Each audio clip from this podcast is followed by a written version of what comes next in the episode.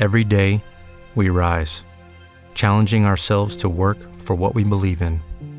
At U.S. Border Patrol, protecting our borders is more than a job, it's a calling. Agents answer the call, working together to keep our country and communities safe.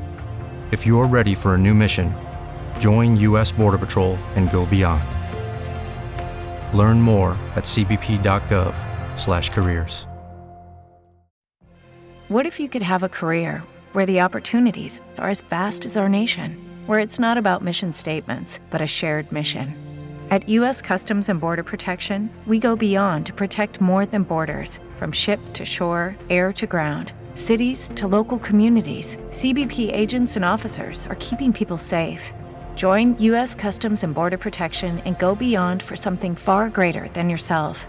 Learn more at cbp.gov/careers.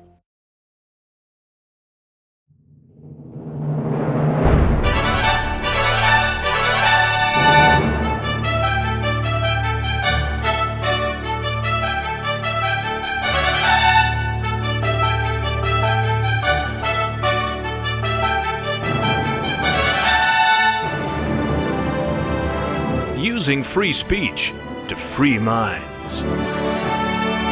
You're listening to The David Knight Show.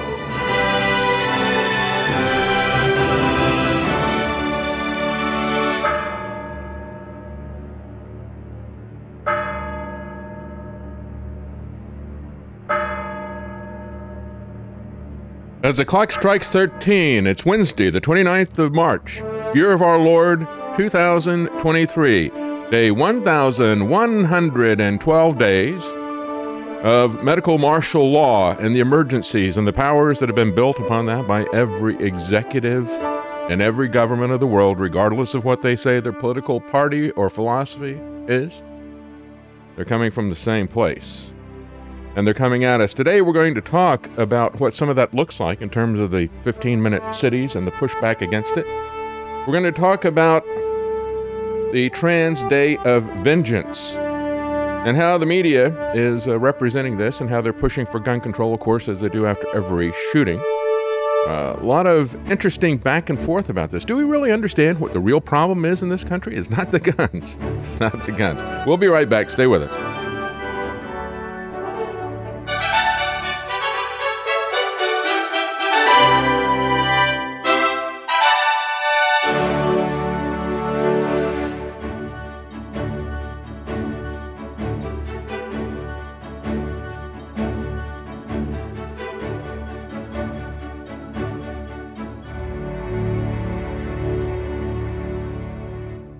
Well, Bob Alder, uh, Alderman at the New American got this exactly right. He said the media has covered everything about the shooting except the real cause of this. And of course, the left is lining up, uh, pushing this. You've got a, got an amazing clip from uh, Cenk Uygur of the Young Turds. Um, I always call him, he's now an old turd.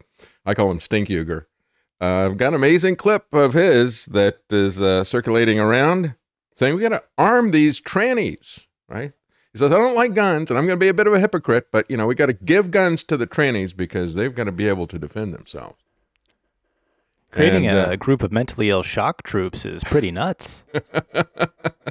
Yeah, as a matter of fact, there's also studies that have resurfaced out of Canada from last year saying as they looked at college students who, uh, and, and what were their attitudes, how were they coping with the lockdown?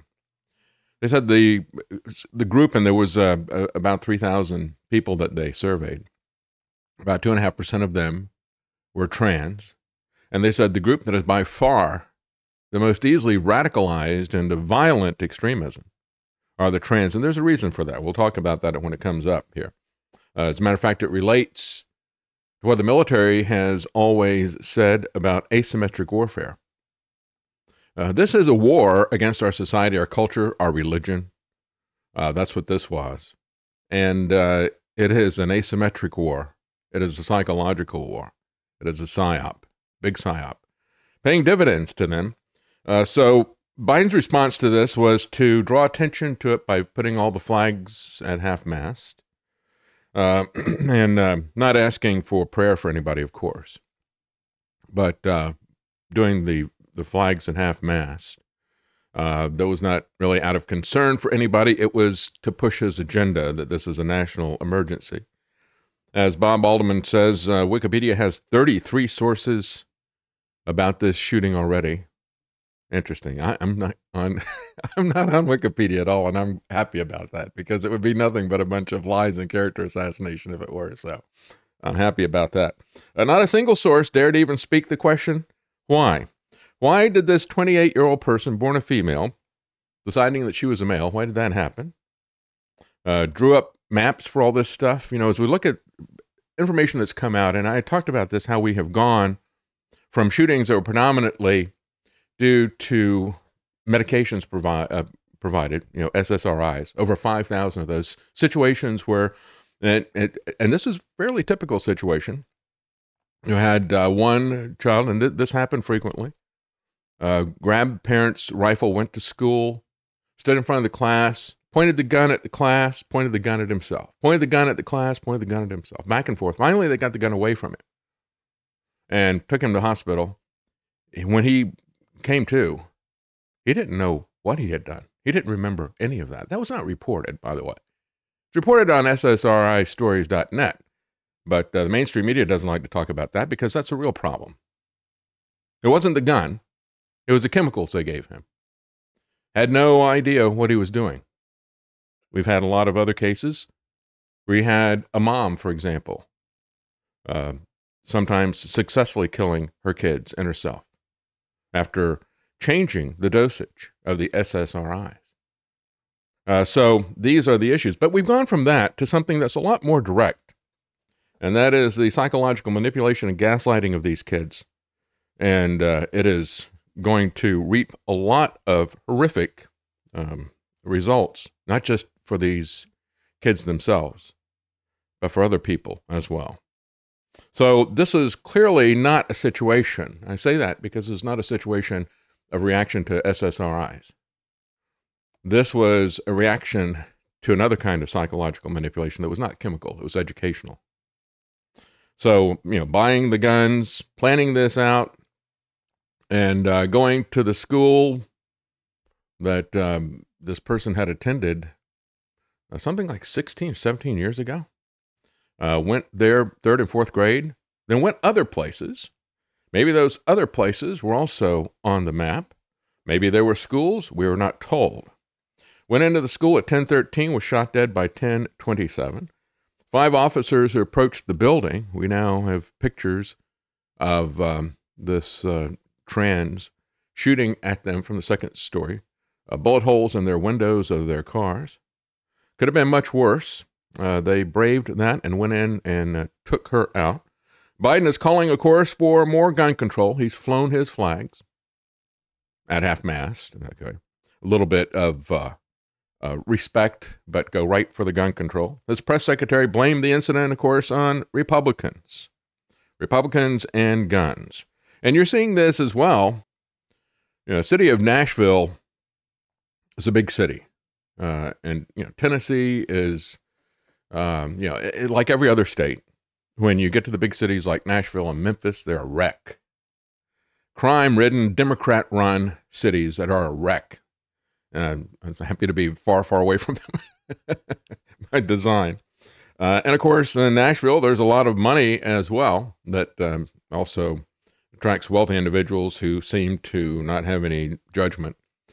As this article from New American says, Eric Metaxas came close to the answer has to do with the Presbyterian Church of America, in which the Covenant School is associated, along with many other so called Christian denominations. He said in his letter to the American Church, he said, The ideas and forces that we face have an atheistic, Marxist ideology in common. They share a bitter taproot that leads all the way down to hell. This is why I call it and have called it for the longest time. Every day when I have um, articles that I you know I don't get to every topic every day, but every day I do have these categories I put stuff into. One of them is Sodom and Go Marxist. That's what the schools are about. It's about uh, straight to hell via Marxism. Not Sodom and Gomorrah, but Sodom and Go Marxist. Critical race, theory, critical race theory, which is atheistic and Marxist, Radical transgender pro abortion ideologies are all inescapably anti God, anti human. They're decidedly at war with the ideas of family and marriage and with the idea of America as a force for good. These ideas have, over many decades, infiltrated our own culture in such a way that they touch everything, he said. And so then Bob Adelmann at uh, the New American responds and says, So where is the church? Where are the pastors who are loudly declaiming against this infiltration? For the most part, they're silent. And I would say, I would add, silent, as for the most part they were during the pandemic and the lockdown. And some of them pushed the lockdown, just like some of the pastors and some of the more liberal churches are pushing LGBT agenda. And so some of them will push it. Most of the rest of them are cowed into fear. Uh, if I start talking about that, everybody will walk away and they won't come to my church. what did Jesus do?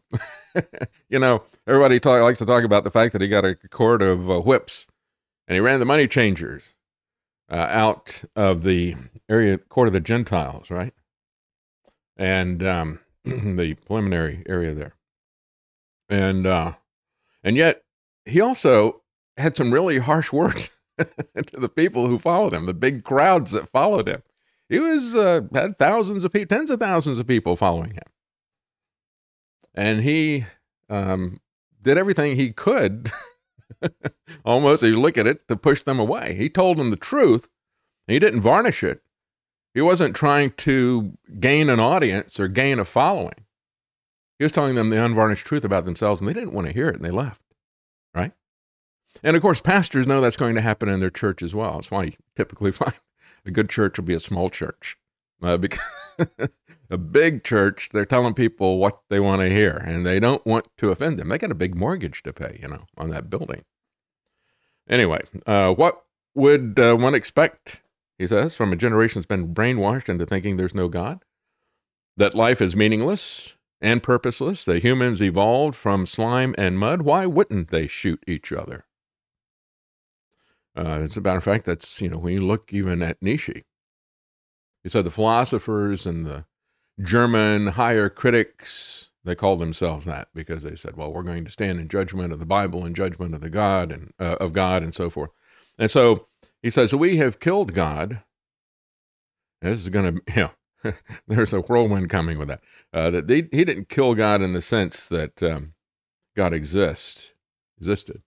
Uh, I, I, think uh, you know he understood that once you remove those moral constraints, whether or not you believe in God, the wiser rulers have said, well, you know, whether or not they would personally believe in God, they understood that if people believe that they're accountable for what they do, they're going to behave differently than if they think there is uh, nothing to restrain their behavior except uh, the idea that they might get caught and punished here by other people.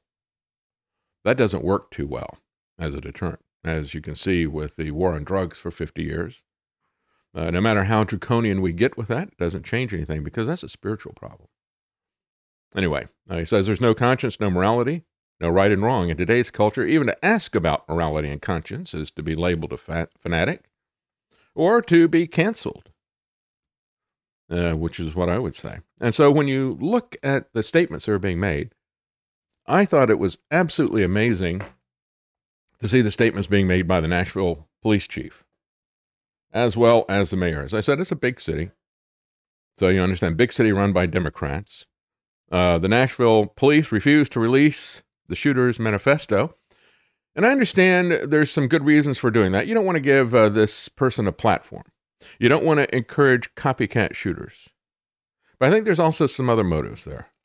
I think they do not want to be critical of trans, right? Don't want to shine the light on this insanity.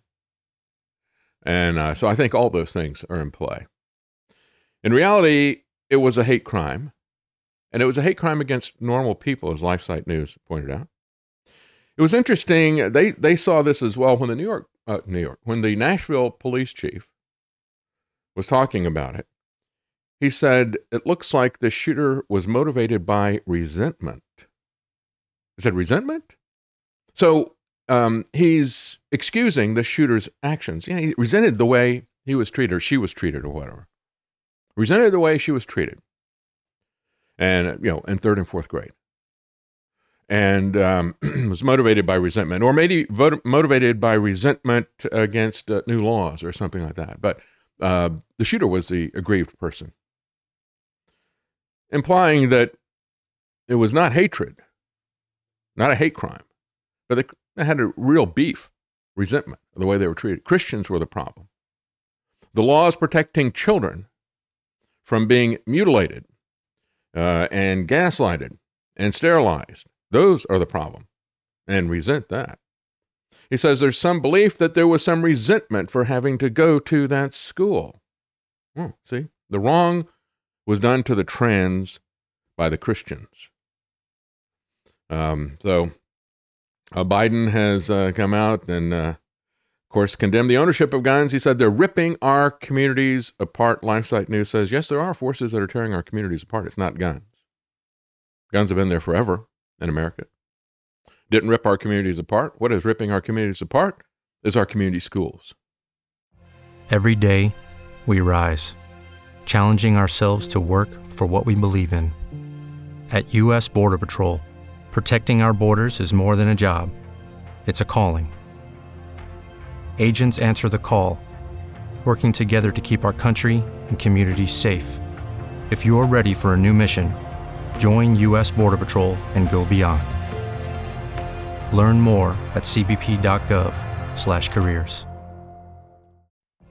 What if you could have a career where the opportunities are as vast as our nation, where it's not about mission statements, but a shared mission? At U.S. Customs and Border Protection, we go beyond to protect more than borders from ship to shore, air to ground, cities to local communities. CBP agents and officers are keeping people safe. Join U.S. Customs and Border Protection and go beyond for something far greater than yourself. Learn more at cbp.gov/careers. Now, um, they don't put it that way. They say it's the aggressive promotion of an agenda, but uh, and of course that agenda is being pushed everywhere. It's being pushed to them in all entertainment by Hollywood. It's being pushed to them by all politicians and media, news media as well. Uh, but um, the key place that is being pushed to kids is in school. And you know, when we talk about guns, and we'll get into the gun aspect of it, but I'll just say this: um, uh, Biden is concerned about guns because guns are being used against Biden right now. Yes, they are. You understand? Just as I said yesterday, Daniel Ellsberg said nuclear weapons are being used right now. They're being used as a threat, they're being used as a deterrent, it really is. The Second Amendment really is our mutually assured destruction. We don't want to have that fight any more than a rational person would want to have a nuclear war. But just as nuclear weapons were a deterrent to aggressive tyrants, even aggressive tyrants who had nuclear weapons, so too is the Second Amendment a restraint against an evil, tyrannical government as characterized by Joe Biden and his agendas. And he understands that. And he talked about physically taking the guns when he was running for president, copying what Eric Swalwell had said. And of course, Beto uh, O'Rourke, the beta male, um, the trans Hispanic, cultural misappropriating Democrat who is not Hispanic at all, but he goes by Hispanic names. So Francis Robert O'Rourke, and you see the signs in Texas says Beto. What, what, what a fraud. But of course, he gets a pass with that. Uh, but of course, all three of them we're talking about how they could use force, planes, the military to confiscate guns. Well, you know, that would, uh, I'm not sure that's a war that they could win, I said at the time. That's asymmetric warfare. And we'll talk more about that when we get into the gun control stuff. Anyway, resentment. Resentment is what the police department says. Uh, extreme identity experimentation that is going on in the schools, as LifeSite News puts it, instructs children to deceive their parents about the fact that their teachers are grooming them into a deeply disordered mental system and lifestyle. In the mainstream media, they say guns are to blame for the murder of people by the mentally unstable or those motivated by an agenda of hate. The majority of gun deaths are the result of illegal weapons being used by the crime committing community upon one another. And they reference the Department of Justice's statistics showing that in 2016, 287,400 individuals were in prison for committing crimes while in possession of a firearm. 90% of those firearms were obtained illegally. And then they add that it is extremely rare for anyone to deliberately murder other people's children. What makes this crime particularly heinous is the intentional murder at close range of nine year olds, three of them. Ask yourself, what kind of a deranged mind does it take to point a gun at a nine year old child and continue to pull the trigger? One of the most hateful crime, crimes I can imagine. It's one of the reasons why, you know, when you look at people that turn into mass murderers, they have found that typically as a child, they were torturing animals of some sort. And there's a lack of compassion, of empathy. There's just this demonic spirit that is driving them to be able to point a gun at a child and pull the trigger. I mean, nobody does that. I, I talked to, uh, about a group. Um, I think I talked about it. At least I talked to Karen about it. I remember I told you about it.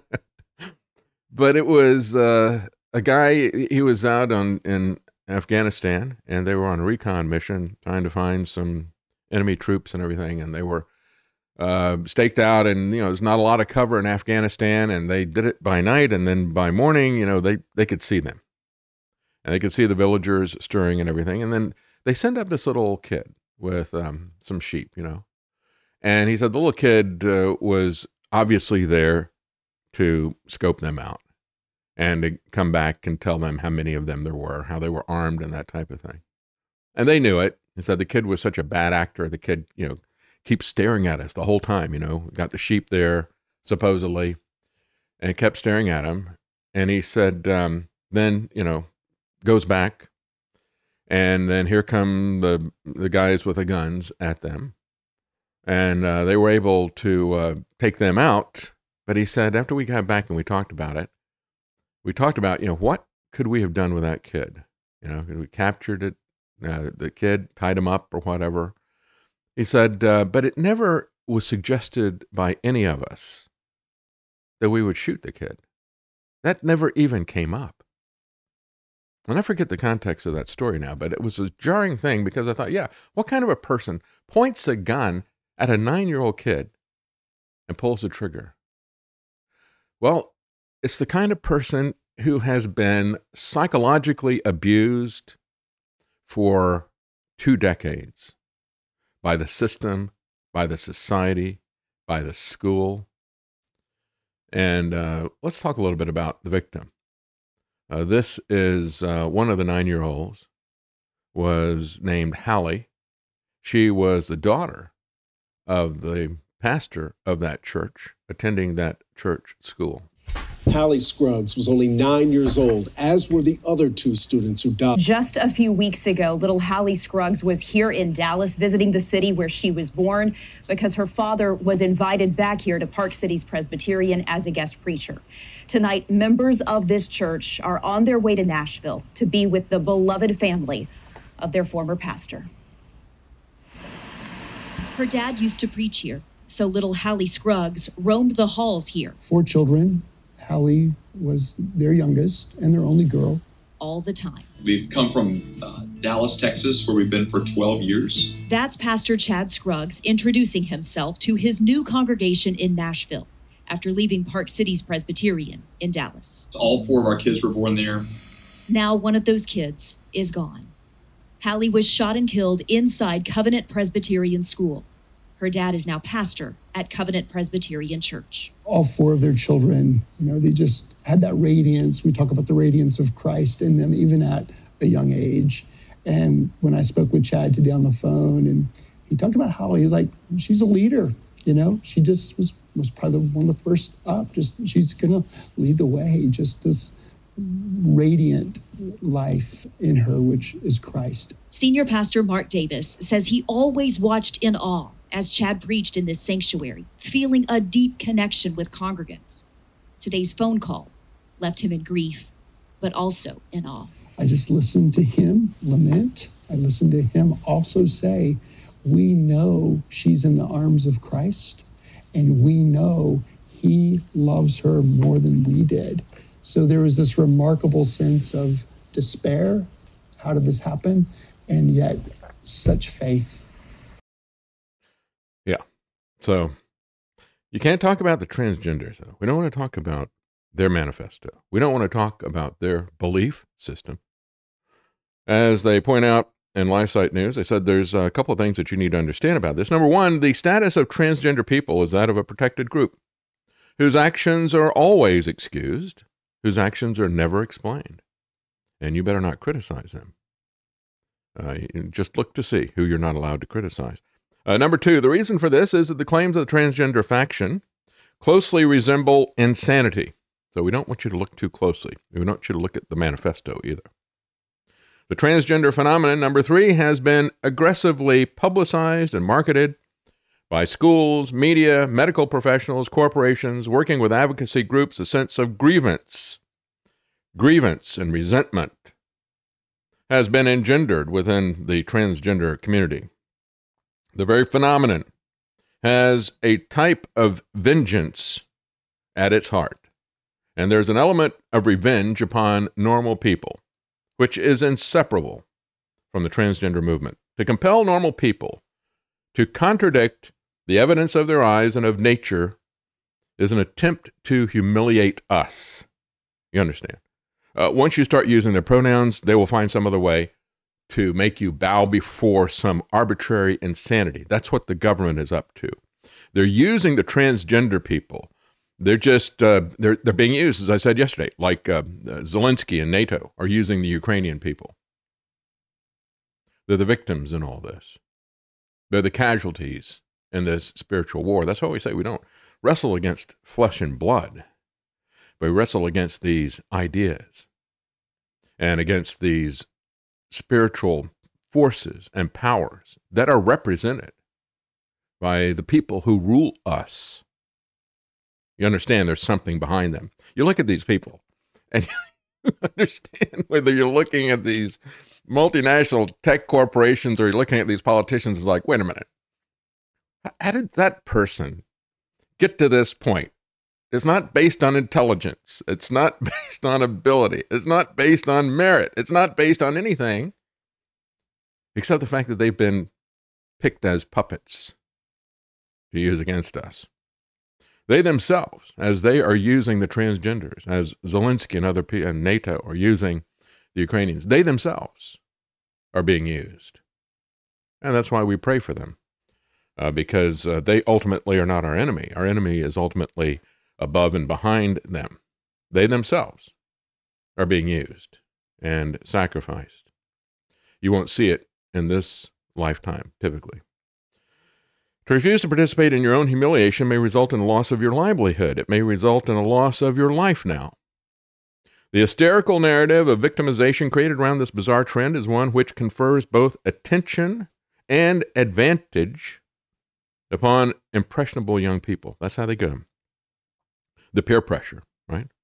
Uh, if you don't actively oppose heterosexuals and normal things, oh, you're evil. But if you join with us and you become one with us, right? Oh, we will elevate you, we'll celebrate you, you'll have every kind of social advantage.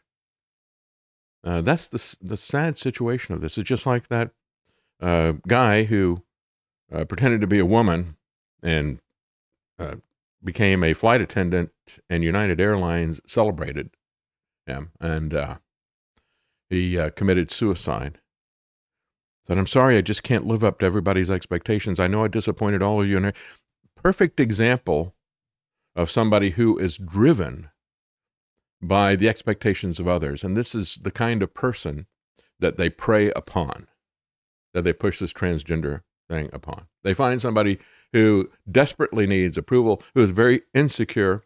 They put all kinds of peer pressure on them, all kinds of pressure from people in authority. And um, they try to be what these other people want them to be. And it drives many of them to suicide. As I said before, why do we have 30% of young girls and nearly as many young boys, but more girls than boys? Why do we have 30% of young girls uh, thinking about committing suicide. It's because of these pressures that we're putting on them in school at very young ages to tell them they're in the wrong body. They don't understand what this is all about and, and everything else that we're doing. to them. We've always had guns around. We didn't have 30% of the girls wanting to commit suicide. Uh, that's what they're doing to them in schools, government schools, and of course many private schools because they follow the same curriculum, the same you know plan for all of that. There is an agenda at work, and it has destruction and revenge upon all that is natural and holy at heart, says LifeSite News. Uh, you have uh, it's tragic, but it's not surprising that such a person would determine on this course of terrible action an environment which labels the God fearing as hateful and deserving of unlimited spite and deserving of violence. Christianity is the basis of our norms, but this is vengeance politics that we see happening here. And so, again, the police chief says resentment was uh, at the core of all of this. Uh, you look at um, this person, what, what was it that got them so resentful when they were only there third grade and fourth grade, 2005, 2006, that's 17 years ago. Then went on to other schools. And again, I look at it and say, well, were those other schools the um, focus of that? But what happened to that kid? In third and fourth grade, they found the former school headmaster and so he remembered Hale as a third grader, and fourth grader. Uh, said, you know, not listed in the um, in the records as being there in fifth or sixth grade. So he says, I, I believe um, the girl transferred out after the fourth grade. Just a typical student, no issues about anything. And um, he couldn't recall any issues. He's, he's now retired. He couldn't recall any issues that Hale might have had at the time that could have raised red flags. I think about this student and our relationship at the time she was there. He said, There is nothing that was extraordinary or unusual about it. Uh, and again, he was a former school administrator. Every day, we rise, challenging ourselves to work for what we believe in. At U.S. Border Patrol, protecting our borders is more than a job, it's a calling. Agents answer the call, working together to keep our country and communities safe. If you're ready for a new mission, join U.S. Border Patrol and go beyond. Learn more at cbp.gov/careers. If you only have a 401k, you're not getting the most for retirement. Wait, what? Add a Robinhood IRA on top, then they'll boost it by 3%. You can do that? And if you transfer in any retirement account, you get 3% on top of that. Is there a limit to the match? No limit. Robinhood Gold gets you the biggest contribution match of any IRA on the market. Sign up for Robinhood Gold at Robinhood.com slash boost by April 30th. Subscription fees apply. Investing involves risk. 3% match requires gold for one year from first match. Must keep IRA for five years. Match on transfers subject to additional terms and conditions. Robinhood Financial LLC member SIPC. Uh, the current school administrator was one of the adults who was shot, Katherine Koonce. Gunned down along with a custodian and a substitute teacher, and then the three nine year old children. And as information is coming out about her shooting, uh, she was on a Zoom conference, said uh, uh, one person who's a Nashville city councilman, a former FBI special agent, he said, It's my understanding from a witness at the school that Katherine Koonce was on a Zoom call when she heard the first shot. She immediately ended the call, got up, and headed straight for the shooter. He said she did what principals and headmasters do they protect their children. In addition, she had prepared the school by seeking advanced level active shooter training. Uh, from, and from a witness at the scene, this protocol, he said, details of which I cannot provide, saved countless lives. So I, yeah, I don't know what happened. The, narratives were that there were no armed guards that were there, but he appears to say that there were, but he doesn't want to talk about it. And uh, maybe there were. Maybe uh, you know there was when it first came out. They said uh, the shooter was engaged after four minutes. Um, it took um, you know about 15, 16 minutes for the uh, shooter to be killed but uh, I don't know what happened in the interim with that. So perhaps they did have something and they don't want to talk about it. Uh, again, um, the police chief said she was found in the hallway by herself. He says, I can't confirm exactly what she did, but he said, I'm sure that there was a confrontation. You can tell by the way she was lying in the hallway, he said. She gave her life in defense of the children under her care, said uh, a pastor at uh, the church where she was a member. Two others were killed the 61 year old substitute teacher and a 61 year old custodian who was also shot there. As soon as police officer Rex Engelbert arrived at the school, an unnamed school employee met him outside. The kids are all locked down, said the employee, but we have two kids that we don't know where they are. They can, this can be heard on the body camera footage. As she then tells him about the building and how it is laid out. Uh, that police officer, then armed with information from the teacher and with a rifle, led a group of officers in the school building, quickly started clearing classrooms. Minutes after entering, the shooter opened fire on other responding officers from the second floor. That's the uh, shooting at the car and uh, that type of thing. They ran upstairs toward the sounds of the gunfire, took out the shooter, who was armed with two rifles and a handgun. Uh, so the Nashville City Councilman, former FBI said, Pulley said, I was at the scene. I observed them calmly handling the children like it was another day at school. After all the children were reunited with their parents, the staff became emotional. But while they had their children, they were amazingly doing what teachers and administrators do taking care of their children. And those children seemed to be doing as well as they could under the circumstances. So, uh, police believe that he had targeted that school, um, but did not target individual victims. I, he might have targeted that school because it's Christian. He might have been angry because they were Christians. But I want to play for you the response. This is uh, Libs of TikTok. Got this. This is the response from some deranged lunatic, seems to be a surplus of them on uh, TikTok, uh, scolding these parents and saying, well, you know, uh, don't you wish you'd opposed these rules against mutilating kids that, that was just passed in Tennessee? Maybe you would still have your kids alive if you had done that. I wonder if the parents of the victims of the Nashville shooting today would still have their children if these trans bills in Tennessee were never a thing. I'm not a parent, but if I were, I'd be real, real mad at the government. I'd be real, real mad at the government. Yeah, I'd be real, real mad at the government. I'd be justified in aiming a gun at a nine year old and shooting them. Three of them, as a matter of fact and innocent bystanders. I, that'd be the appropriate way to respond. And of course, you know, TikTok will not take filth like that young woman off. Uh, people talking about the Trans Day of Vengeance, however, were shut down on Twitter. But before we get to that, take a look at what uh, Cenk Hold on, before we move on, you're Mhm. being too polite. Young woman?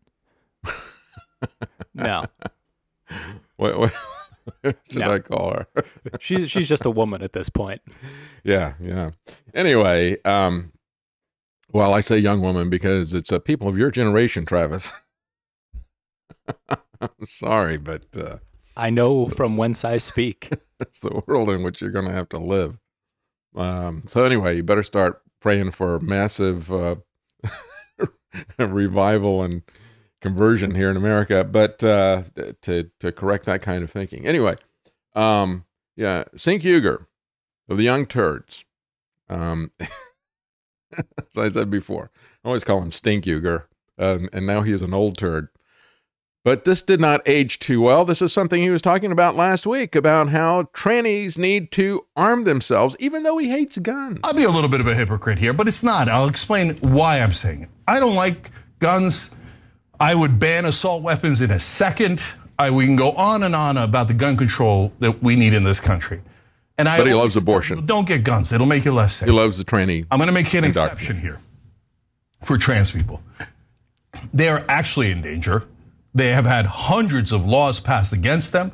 They have right wing media ginning up fear against them 24 7. They are targeted more than any other group in America. And if anyone should get guns, it should be trans Americans, okay? Because I'm worried for them. I'm worried that the right wing lunatics are going to attack them as they have over and over again. And by the way, it's not just right wing lunatics, other people attack trans folks as well. Yeah, yeah. Don't say anything negative about them because you know they're entitled to shoot you if you do, according to the old turd Stink Uygur. Monday's mass shooting at a Christian elementary school in Tennessee. Renewed focus on an announcement earlier this month for a planned day of vengeance. And show people the uh, poster there. Uh, we want more than visibility. The Trans Day of Vengeance, and of course, it's all done in the colors of um, you know their their flag thing and everything. Stop trans genocide. There's no trans genocide. Nobody's out there killing trans.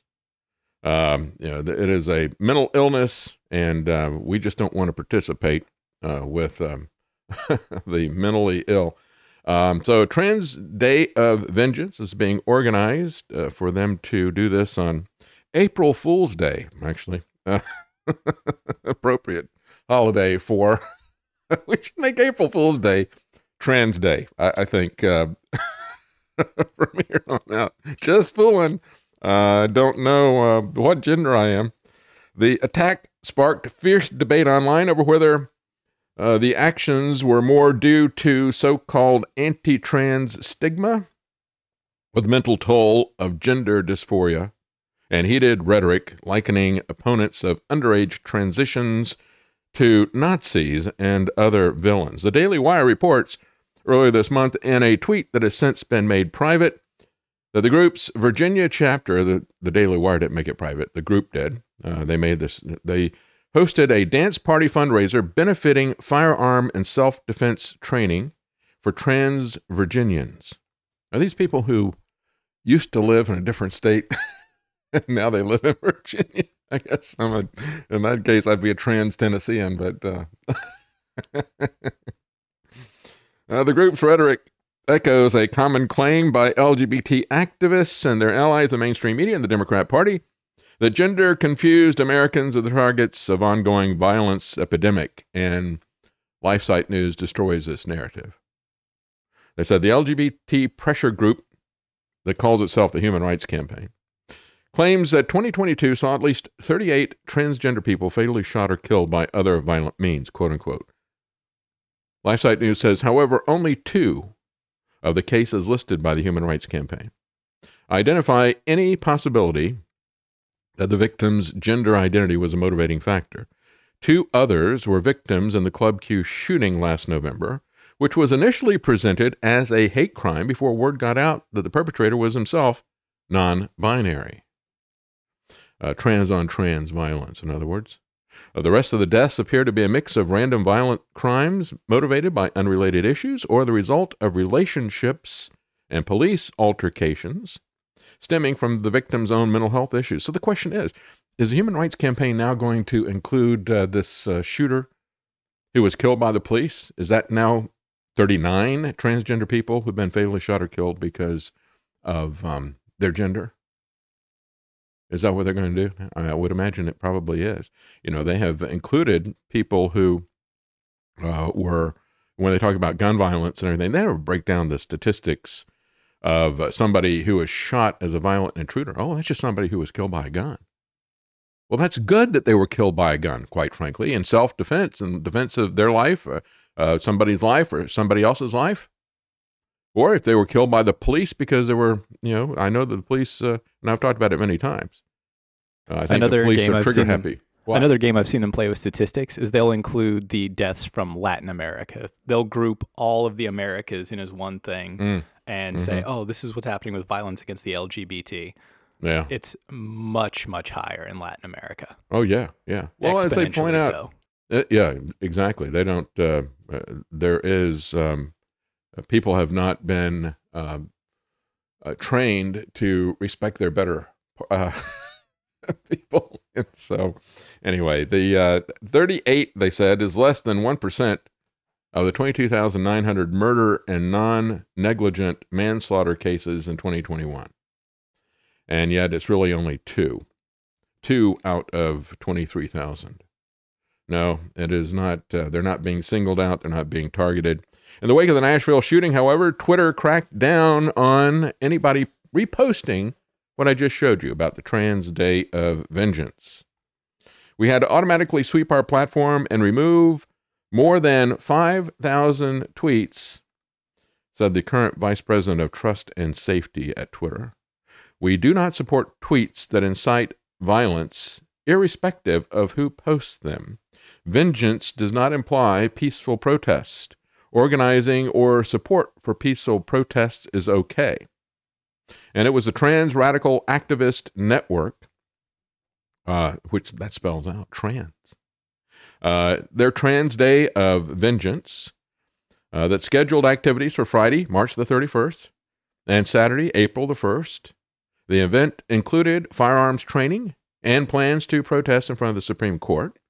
Some of the tweets removed apparently were criticizing the event, like Jason Robertson, co founder of the American Tribune. He said, Yesterday I tweeted the below and attached graphic for the Trans Day Vengeance. Twitter locked me out for inciting violence and denied my appeal unless I deleted the tweet. And they did the same thing with Marjorie Taylor Greene, who repeatedly posted that. They uh, restricted her account. Uh, you know, when I look at what is happening on Twitter, um, it is rapidly devolving into a well, already is a pay for play, in my opinion. You know, you you buy the eight dollar a month thing, and then you get visibility. Other than that, it's kind of a read only platform. Nobody sees what you write. I refuse to uh, pay him because not not that I don't think that uh, eight dollars is an unreasonable thing. I think if you use a platform, especially if you're using it to try to promote what you do for a living, it's not unreasonable to pay eight dollars a month. It's not on the basis of that. It's on the basis that I don't believe that, that uh, in my particular case, they wouldn't still shadow ban me, shut me down. Um, and I haven't seen anything change, and I still stand by that. I've seen some high profile people that have been brought back and um, and promoted, and I think that that is simply a beard. I think the censorship is there. I think Elon Musk works for the military industrial complex. I think he became the world's richest man by doing exactly what DARPA and the Pentagon want him to do. I've always said that. I will always say that about him. And so I have no future at a platform that he runs, even if I were to pay him $8 a month anyway. Uh, transgender youth are at the highest risk for violent radicalization. This is a 2022 study that has now gained new life in view of what just happened. The study was titled Meaning in Life, Future Orientation, and Support. I just get this for violent radicalization among Canadian college students during the pandemic. And it explored the extent to which different demographics were open to violent radicalization. And you see, as I said before, somebody who is so susceptible, as we see, you know, the the um, it was Jazz Jennings I talked about yesterday, you know, poster child for this, literally child. Uh, supposedly decided that um, he was a different gender. I think it's a I don't know. I can't remember which. They don't know what gender they are. How am I supposed to know what gender? uh, anyway, at five, Jazz Jennings decided that he was in the wrong body at five years old. And Jazz Jennings also wrote a book at five years old. And that book is being used to gaslight other five year olds and kids in kindergarten. Now, if you believe that he decided that, and if you believe and or you believe that he wrote that book at five years old, I got a bridge I can sell you. No, it's just nonsense. And now, uh, 16 years later, he's saying, there's a downward spiral in my life. I can't understand what I'm doing and so forth. And we see that, uh, or she, I don't, again, I don't know what their pronouns are. I don't even know what their gender is, their sex, but it's, they're driven by peer pressure. They're driven by pressure from authority, as we saw in the suicide note of that uh, poor person who committed suicide, the United flight attendant. The pandemic, they said in the study, is, is compromising young people's capacity to envision a positive future and to maintain a meaningful sense of purpose in life. I talked about this during the pandemic. I said, you know, when I was looking at the U.S. military's training and planning to fight us here, uh, fight Americans in America, asymmetric warfare. And of course, that has had its rehearsals and its training in Iraq and Afghanistan and that type of thing. And um, it did it because we went to do a report at the Asymmetric Warfare Center.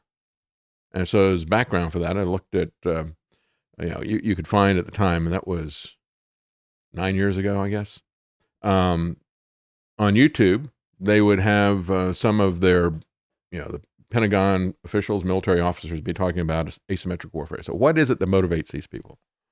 Are they radical Islamicists? They said, yes, but that's not the thing that brings them first. You know, because we were looking at the profile of these terrorists that we're fighting. And the typical profile was that they were in their 30s. They were very well educated. They typically were upper middle class or upper class. And the thing that motivated them was not their religion, that came later. The thing that initially motivated them was they felt helpless. They felt their future had been taken away from them, you know, by our invasion and occupation and that type of thing. So, as they talked about asymmetric warfare in these countries, uh, they said it was what would radicalize people into terrorism was the fact that they saw that they had no control over their future. The connection to religion would uh, come later, uh, but it was having no control over the future. This is what the transgenders were saying, and uh, students in in general um, during the pandemic lockdown. Uh, Trudeau, Trump, all these tyrants taking away control of your life. No, you're not going to get out of the house, and if you do, uh, you got to wear a mask. If you do, you got to take a jab. You got to get a number. You got to get a passport. All the rest of this stuff essentially life under dictatorship, under an occupation, under a war. So I said associations of positive future orientation, a presence of and a search for a meaning in life. You see, these people have no meaning in life. They don't know where they're going. They have nothing that is a foundation to their life. That's all been stripped away by the schools. Even your physical identity is not anything that you know. Everything has been put in flux for these people who succumb to this psychological operation pushed on them in the schools.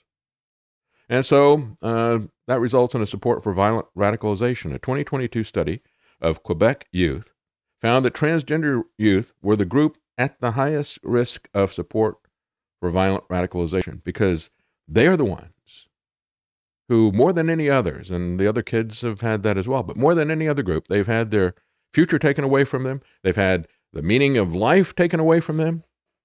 They don't know what life is about. Uh, the study authors also explained the concept of violent radicalization. They said it's a very complex process, but um, uh, if you look at the 3,100 participants between the ages of 16 and 25, 18 different colleges, those who identified as transgender accounted for 2.5% of the participants, 79 respondents. They said the transgender, this is the study now, transgender and gender diverse youth emerge as the group at the highest risk of support for violent radicalization. This is in line with results of recent survey conducted during the pandemic that highlighted high levels of support for violent radicalization as well as psychological distress among gender minorities. And you see people like Cenk Uygur encouraging that, right? And um, that is a message that's been put out by a lot of people in the media. And a lot of these idiots on TikTok and other things like that. A 2011 study in Sweden found that female to males, as this shooter was, had higher crime rates than female controls. They said mentally unstable and emotionally unbalanced people, threatening the population with guns and the media, and left wing celebrities and Democrats cheer it on, says Amy Marino. Then they sit silently while kids are murdered. This is the definition of domestic terrorism. But of course, uh, if you push back against this as a parent, then the Biden Department of Justice labels you as a domestic extremist, potentially violent. So it occurred on the first day of Transgender Week of Visibility. As we start Transgender Week of Visibility, says Senator Scott Wiener. This is the pervert in, um, that represents state senator in um, California. He represents, you know, the Sodom and Gomorrah, uh, Nancy Pelosi's district. As we start Transgender Week of Visibility a Week to uplift our trans siblings, red states continue to all but ban trans people from existing. On Friday, Idaho enacted a law banning trans kids from using restrooms per their gender. The war on transgender people continues. And see, it's, people like Scott Wiener and Stink Uygur who are pushing this stuff and uh, telling, um, you know, essentially, uh, we got to do something, especially in Tennessee. You know, you got uh, Madonna has now added a Tennessee venue or something. She's going to donate money uh, to uh, some of the money. She wasn't very specific about that. She's kind of vague about what money she was going to give. Uh, but she's going to do a donation uh, concert, or donations from her concert in Tennessee that she's scheduled. In one protest in the wake of the Tennessee legislation, uh, which occurred just south of Nashville in Murfreesboro, Breitbart News captured video of protesters with one holding a sign reading, Trans girls need guns.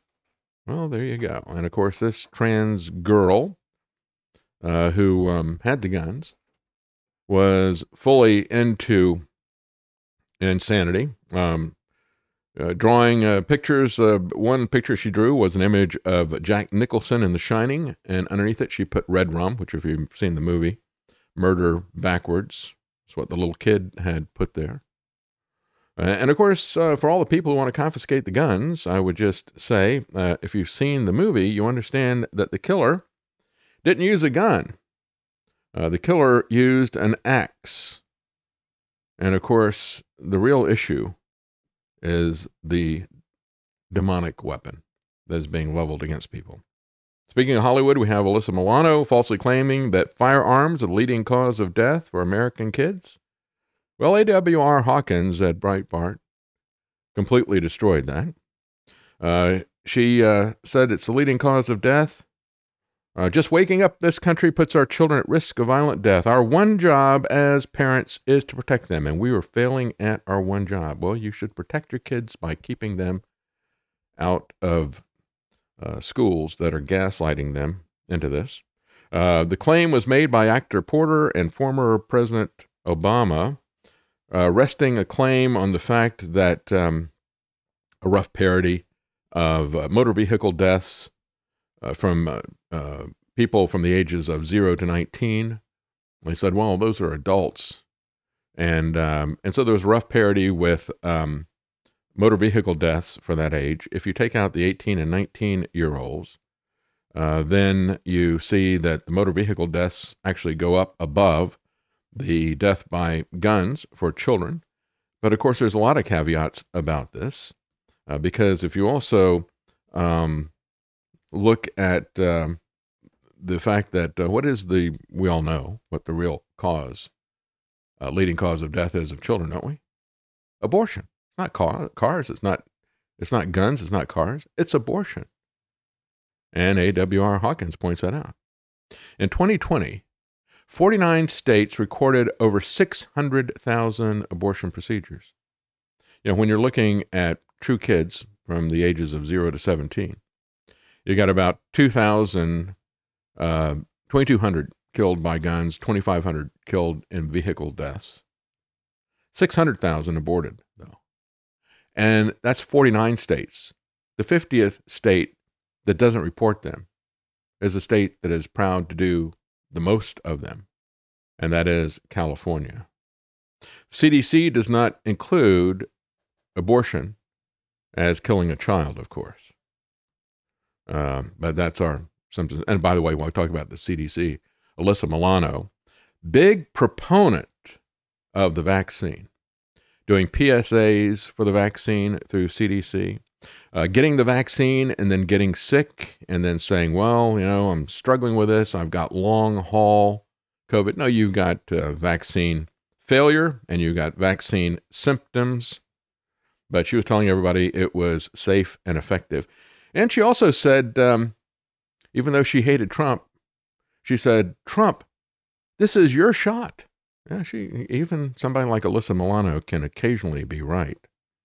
But she pushes abortion, she pushes murder, she pushes sterilization and mutilization of children.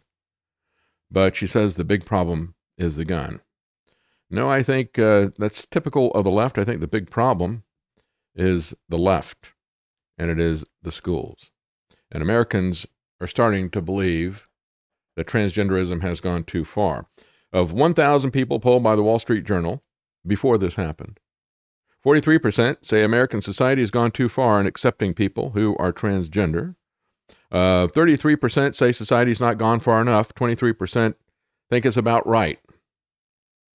We got a lot of work to do because um, even though this is being presented as a win for our side by Breitbart, I don't see it that way. If 33% say it's not gone far enough and 23% say it's about right, that's 56% who say that's about right or we should do more. Republicans, 75% of them say society's gone too far. Democrats, only 15%. Independents, not quite 50%, 47% say that we have gone too far. And the reality is, is that um, this is all about children. This is not, it's about children and it's about how we are made to bow before this insanity. 40 state legislatures have passed or introduced legislation to, re- to restrict child abuse through transgenderism. And, um, and so this has become the hallmark of what the progressives are about now, uh, one of the many things that they are about. Hundreds of thousands of Americans outraged at shocking videos and other images of permanently scarred children who have undergone so called gender affirming health care. As adults encourage those children to abandon all reason in pursuit of affirmation, and of course, children are not able to reason. And they admit that when they talk about other things. Say, yeah, your brain isn't really even fully developed until you're 28 years old. The ACLU, of course, is pushing this as a children's right issue. And of course, that is what you at the United Nations and the left have pushed children's rights because that is the way that you destroy parents' rights. And this has been a something that has been building for quite some time. Uh, I've been opposing that since um, 2008 or 9. I was doing videos against uh, the children's rights movement. Uh, Kentucky governor is a good example of this.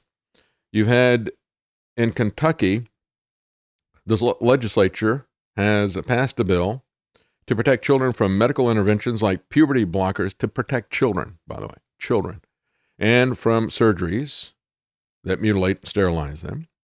And it would also have prevented teachers from pushing this psychological attack on them. And uh, yet, the governor there, Andy Beshear, one of the really bad governors during the pandemic, by the way, a Democrat, has now vetoed that.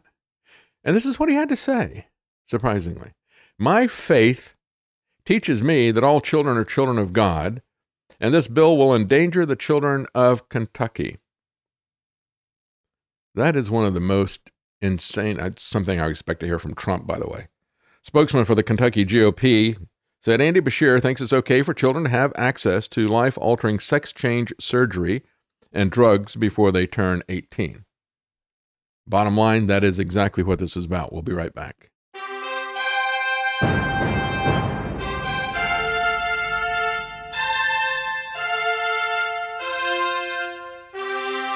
Common Man. They created Common Core to dumb down our children. They created Common Pass to track and control us. Their Commons Project to make sure the commoners own nothing. And the communist future. They see the common man as simple, unsophisticated, ordinary. But each of us has worth and dignity created in the image of God. That is what we have in common. That is what they want to take away. Their most powerful weapons are isolation deception, intimidation. They desire to know everything about us while they hide everything from us. It's time to turn that around and expose what they want to hide. Please share the information and links you'll find at thedavidknightshow.com. Thank you for listening. Thank you for sharing.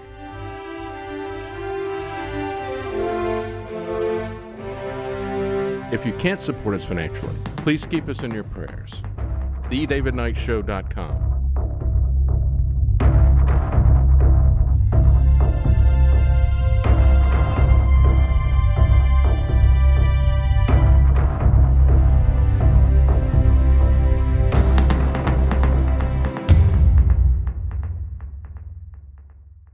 And I want to thank uh, some of our supporters whose uh, checks we just received um, James L., Edward C., Walter A., Ty S., Philip M., and Tom and Nancy. Thank you so much, Tom and Nancy, and all of you.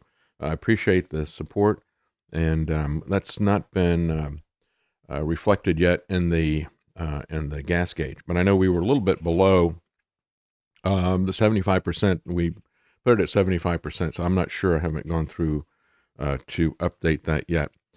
But before I leave this, I want to talk about the Second Amendment side of all this.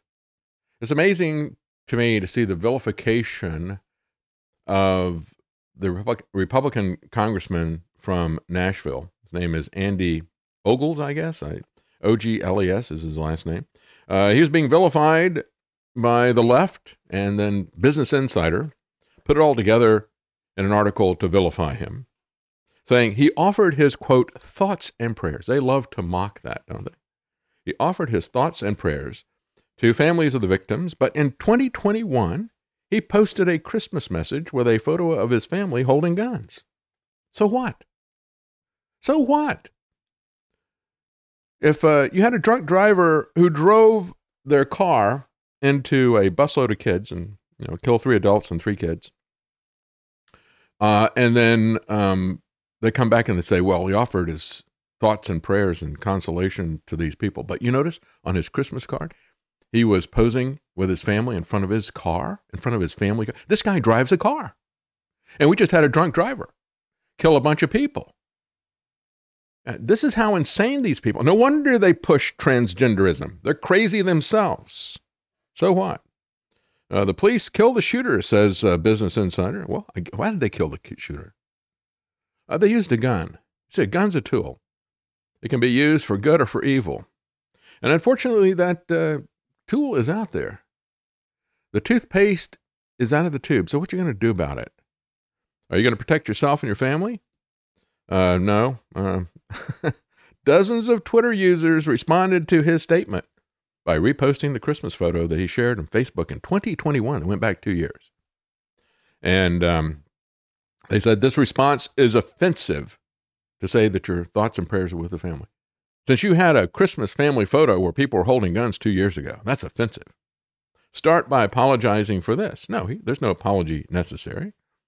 And he included with that photo, included uh, a quote from George Washington The very atmosphere of firearms everywhere and anywhere restrains evil interference, and they deserve a place of honor with all that is good. You see, George Washington understood the mutually assured deterrent of an armed population, a deterrent against tyrants.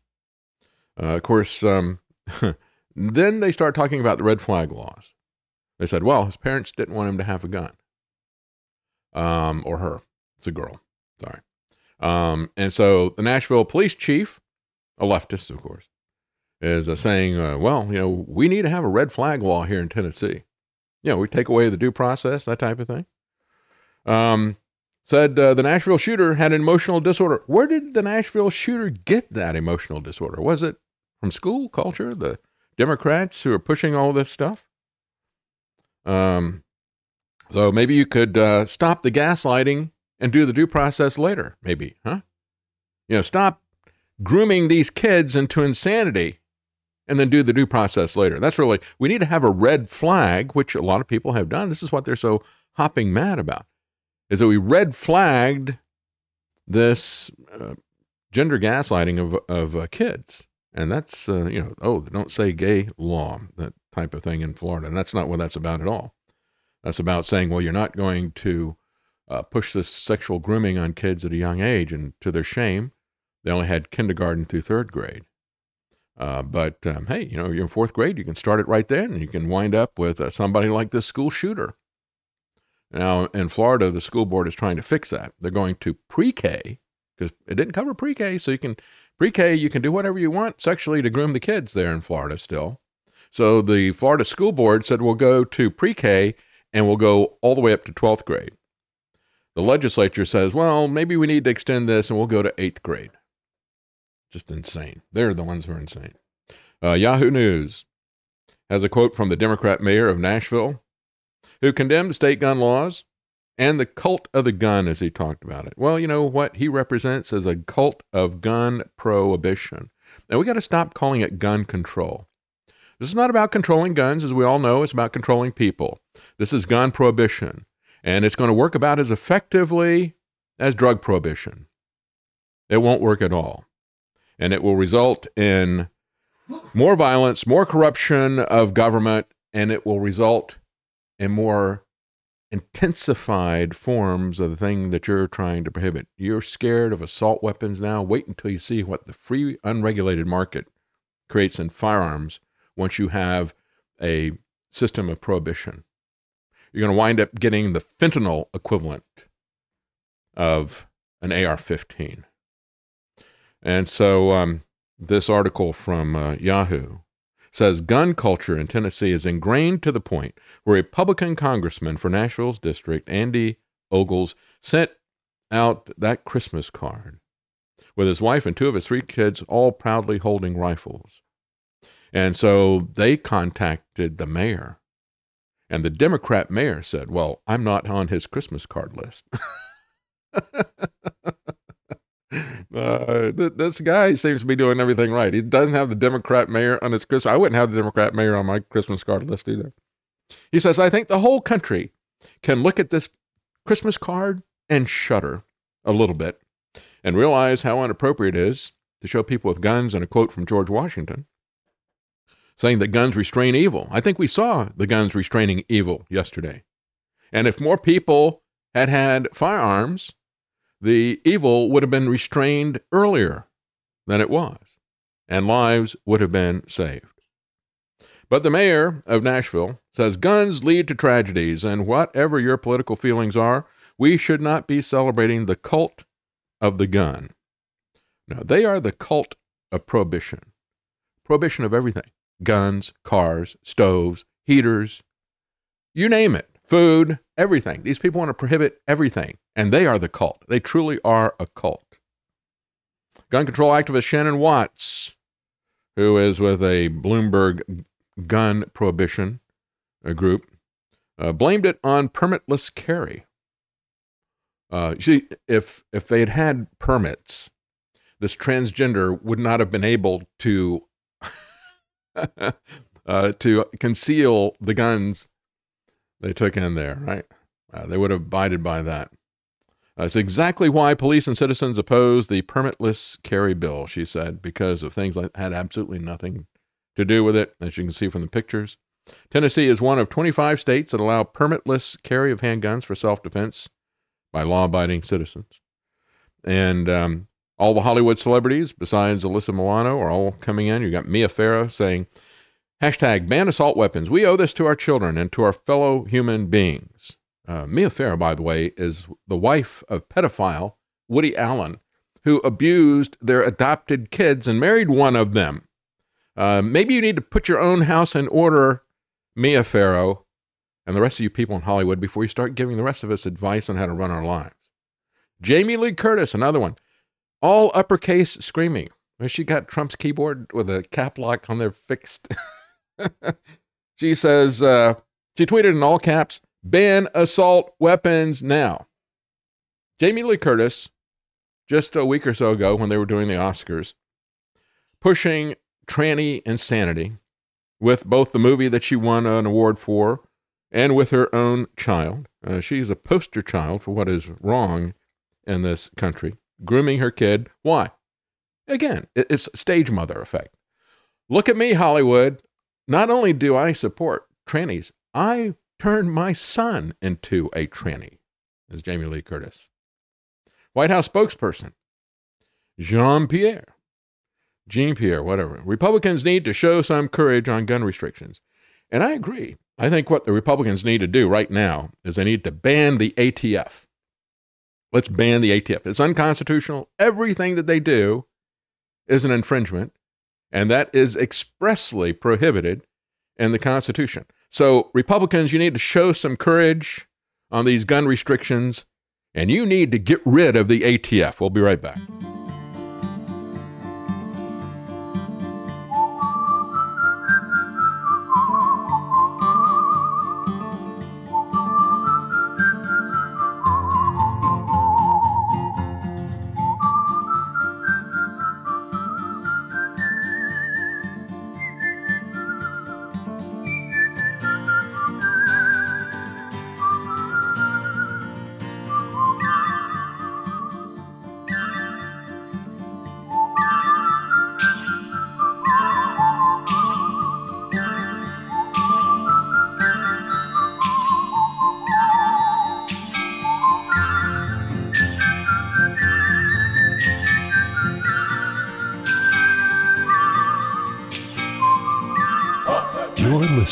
The David Knight Show. Well, before we get into uh, pharmaceutical issues, let's talk a little bit about what's going on with Trump. I was just talking about Jamie Lee Curtis having a Trump keyboard. Maybe you can buy them at Truth Social, right? Uh, I'd like to get an ad for it. I like to get a Trump keyboard. It, it only types in uppercase. Uh, no, the way uh, Babylon Bee has it, Truth Social developers are feverishly working to fix a bug that makes Trump's post appear in all caps. Examples I just ate the worst sauce I've ever had at Julio's, right? And uh, put it all in uppercase. Uh, my phone worked just fine before DeSanctimonious came along. Make phones great again. Yeah, exactly. And it's his um, nicknames for people. Uh, he's, um, remember, uh, as he was trying to pick a fight with uh, DeSantis, before DeSantis had any comments about uh, what was happening. And again, you know, look, I, I don't support any politician. I support principles. And so if DeSantis does the right thing, and he has done some things that are right, he's also done some things that are wrong, and I'm clear about that. Uh, he's made it clear that um, his favorite uh, presidents were the two Bushes. That's a big red flag. Uh, he's made it clear that uh, he's going to consider uh, anti-Semitic speech a hate crime that uh, needs to be shut down. And that, that's hate crime legislation that's there now, but he's already early in his administration had a censorship of anything that was anti-Semitic, and I disagree with that. You know, I disagree with anti-Semitism, but I also disagree with uh, anybody deciding what speech is going to be allowed. And um, you know, many uh, First Amendment advocates who were Jewish would say the same thing. Noam Chomsky said, "Look, um, you know, let's uh, let's not censor people uh, who are saying there's no Holocaust or who are anti-Semitic." He said we can approach them in the public square and we can uh, shut them down with uh, speech. And that was always um, something that was a heavy lift to say something like that. But he's right. The, the remedy for bad speech is more speech, not censorship. And so DeSantis got that very wrong. And it looks like um, uh, I that bill from same people that did that early uh, censorship bill looks like that's going to go through. They're going to make it. They're going to because you got some people who are trolling the Jewish community, uh, putting out flyers, uh, projecting anti-Semitic stuff up on buildings or something. Their response is, "Well, we're going to make that a felony. We're going to put you in jail." Wow, I couldn't disagree with that more. And that has not been shut down. So anyway, um, you know, when we talk about these types of things, at least DeSantis is talking about CBDC bringing uh, more awareness to it. But it was in that press conference that uh, someone they didn't weren't interested at all in what he had to say about the system of digital slavery. Instead, they wanted to talk to him about Trump. And he made one statement. You know, well, I don't have anything to say. First, he criticized the district attorney, criticized him for a political attack against Trump. Then he said, um, made his comment, well, I don't really have anything to say about allegedly use, uh, paying hush money to a porn star. But he says what the real crime is is that this district attorney is not protecting the people in his district because he's letting criminals out because he's a Soros district attorney. Well, because that one little thing, they focused on it and the uh, rhetoric has gone up. But before that, Trump was calling him Meatball Ron and Ron DeSanctimonious. And as I said, uh, they don't like to talk about the fact that he, you know, what do these things mean? Well, the meatball thing was he made it a little bit clearer in case you didn't understand.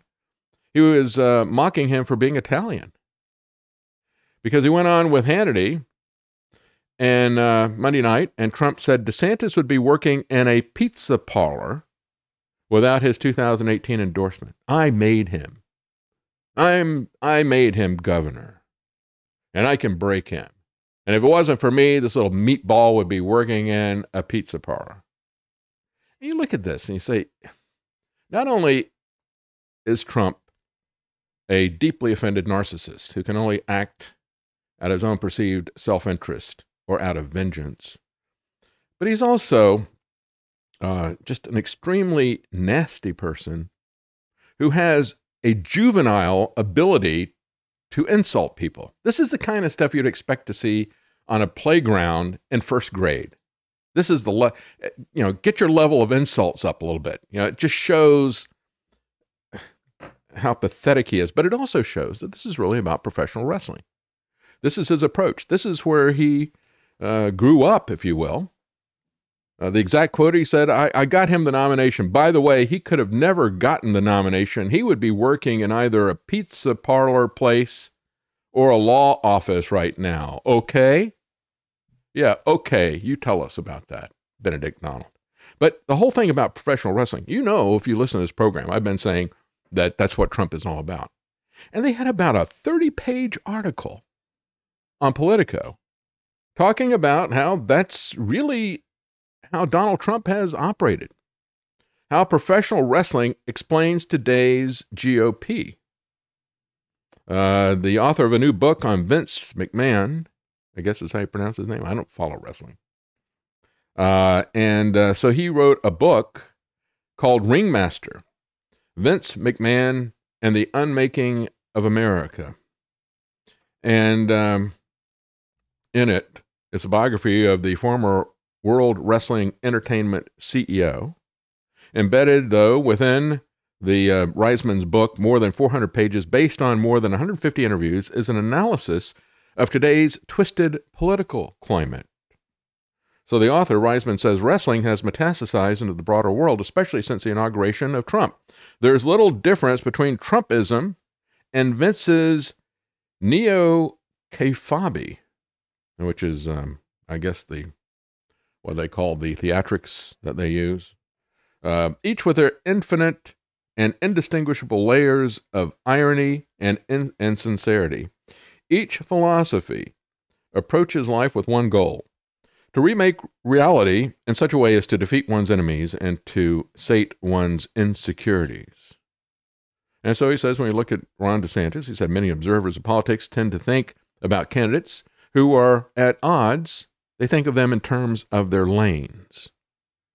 But he says at this point it might be more useful, says the author Riesman, to think in terms of roles, heroes and villains, or in industry lingo, uh, faces and heels, and the fluidity of such positioning within the twists and turns of storylines that can see similar combatants giving rise to new contestants and surprising results. I've said that for the longest time.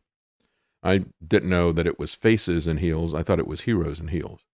Heroes and villains, faces and heels. I always said uh, heroes and heels. I said this is the way Trump is is doing this, and of course Trump uh, is not just um, you know passive observer. He's been an active participant, very closely allied with uh, Vince McMahon and um, and um, you know participant in all that stuff. And that's exactly the way he runs his political campaigns. Is Trump using evangelicals? Oh, well, this is uh, kind of interesting from American Thinker, which typically is cheering Trump no matter what he does.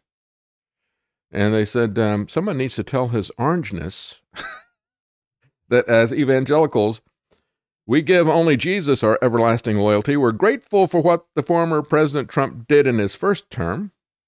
But when Biden took the oath of office in 2021, those of us who voted for Trump in 16 and 20 were released from our loyalty obligations to him. Well, for me, I had absolutely no loyalty to Trump. I liked some of the things he said he was going to do, but you know, the first three years of his presidency, you could see, you know, a couple of things he boxes he checked. But For the most part, they were empty campaign promises, not much different from any other politician that runs Democrat or Republican. But then came 2020. And 2020, in my opinion, was an absolute traitorous betrayal of America and America's Constitution. And I will never support him. I will never excuse anything that he had to do. But of course, uh, Trump has a very high opinion of himself. As I talked about before, this is um, what he thinks of Christianity and religion in general. You know, nobody has done more for Christianity. Nobody has done more for religion of all type than me. And they're really doing things now to, and I've always said it, they are against organized religion, they're against Christianity. So there you go. And and um, he has been as you have all these people like Paula White gather around him and make him the face of Christianity. That has done so much for Christianity, hasn't it? Everybody is screaming hypocrisy, not Christianity. So he goes on to say, Here's what I pray happens sometime soon. I pray that Donald experiences a Damascus, a Damascus Road encounter with Jesus, that Jesus calls him to faith, tells him to stop using his people in America. I believe that miracles still happen, and watching the Donald coming to faith would be one to behold. Yes, it would. Can you imagine Donald Trump being converted? Uh, that would be very interesting to see him humbled. What would it take to humble Donald Trump? I don't know. Uh, as 2024 approaches, will Donald Trump admit you might that need a herd of swine on a hill nearby. yeah, you see, yeah, we'll know what happens when you see a herd of swine run into the Potomac. There you go. Uh, you cast out the demons. Uh, uh, will Donald Trump admit that he's not a maker of heaven and earth? Will he finally bend the knee and choose to follow Jesus, maker of heaven and earth? Well, uh, Trump sees himself as the maker of the jab. You know, that's what he's so happy about is uh, the jab that he created for all of us. But he has show the picture of um, Trump. He's now put out uh, one of these uh, AI generated images that have gotten very photorealistic. That's the thing that I thought was amazing. A thing that I thought was so interesting with all those pictures that were put up. Kind of a cartoon thing, you know. Here's uh, Trump with an AR-15 challenging the police. Now he's he's punching them. Now he's running from them. Now they've got him on the ground, and there's Melania crying or Melania laughing in one of them. Uh, then he gets the orange jumpsuit. He's mopping the floors. Then he escapes prison by going through the the sewer. And then as he's running out, he stops by the McDonald's. he gets caught by McDonald's. I thought it was funny, uh, but I was also amazed at how good the AI art had gotten. I, no, none of the frames did he have six fingers. That's always been uh, the thing, and, and very photorealistic in all of them. Uh, so I thought it was humorous. I thought it was pretty good. Uh, but this one, uh, now you see a picture of him kneeling with light on him, and he's kneeling on one knee, I got his head down, and light is shining from above. Well, there you go, a poser. It is a fake image of fake faith by a fake president. Yes, he can hold a Bible in the air too, and he actually did that in real life. He he walked to a church with a bunch of people around him, and uh, he held a Bible in the air. Of course, he didn't open it up. Uh, that's the key thing. You're to have to get to uh, uh, something is going to have to get him to open up a Bible. I think only God can do that. Um, the AI generated image of himself taking a knee beneath a ray of heavenly light in order to pray. And uh, the people this up, Futurism said, presumably for himself not to be arrested for giving hush money to a porn star. Uh, have you ever, can you imagine Trump repenting of anything? I've never seen anybody more proud of himself and more proud of his long list of sins. Uh, that's one thing that's unique about him. Uh, and then they said, well, I don't know, his, uh, to see him on his knees, I don't know about you, but we've never met a 76 year old with that level of hip mobility. that's pretty true. A person writing this must know from experience. And so then the Washington Post, as we're talking about uh, Benedict Donald, uh, this is coming from Bearing Arms, Second Amendment site, bearingarms.com. And uh, Washington Post says, hey, you know who wanted an assault weapons ban? Well, yes, it was Benedict Donald himself. It wasn't just that take the guns and do the due process later. It wasn't just that Trump bump where he banned the bump stock with executive order, setting a precedent that nobody had ever done before. The Washington Post's 10 part hit piece on the AR 15 was released on Monday. Reporter Emily Miller discovered this little nugget involving Trump. According to the Washington Post, back in 2019, Trump floated the idea of banning modern sporting rifles. That's the AR-15, uh, you know, the assault rifles, some of them call it, but modern sporting rifles. He floated the idea of banning modern sporting rifles in 2019, just months after the ATF enacted a ban on bump stocks under his watch. You see, you let them get away with one um, uh, new precedent. You know, like, well, I'm going to ban bump stocks. That worked. Okay, what else can I do now? Now with my new power, my new superpower that I've just discovered. Well, I can ban all assault weapons. That'd be great. This is the Washington Post. Shortly after Parkland, Trump repeatedly floated the idea of supporting a new assault weapons ban. He mentioned it on live TV to one of the Senate's most vocal gun control backers, Senator Dianne Feinstein, and in a private meeting with Parkland families. His comments rattled NRA officials at some of his own advi- and some of his own advisors. NRA representatives later warned Trump against taking action. Quote, they came up here and said to him, The base is going to blow you up, according to a former official who sat in during a series of meetings with the NRA. You see, the NRA would sit there and do nothing while Trump established a new precedent of gun control by executive order because it was just the bump stock. But now you come after, um, you know, what is, you know, one quarter of the guns that are out there are modern sporting rifles, and you're going to ban 25% of the guns that are out there right now? Uh, so the NRA, uh, like others interviewed for this article, spoke on the condition of anonymity to discuss uh, private interactions. Uh, but Trump kept uh, coming back to the idea. Uh, according, I'm sorry, that wasn't the NRA. He said it's a former official who talked about the meeting with the NRA. Trump kept coming back to the idea, according to several former administration officials. In the summer of 2019, after back to back mass shootings in Dayton, Ohio, and El Paso involving AR 15 style pistol and an AKM style rifle, Trump told aides that he wanted to ban AR 15s according to people present for the statements. Quote, I don't know why anyone needs an AR 15, Trump told aides as he flew on Marine One to the White House in August 2019. Uh, his reflexes were the reflexes of a New York liberal on guns. Well, because that's what Trump is. Trump is a New York Democrat, always has been. Even when he's at the, the meeting early on in his administration, and he's in a tuxedo, and he turns around and points to uh, Chuck Schumer, who's there, and he said, He used to love me when I was a Democrat, right? Because his reflexes are the same as they've always been a New York liberal. But, and that's one of the reasons why he calls uh, Ron DeSantis Ron DeSanctimonious, right? He's holding big events for the LGBT in Mar-a-Lago.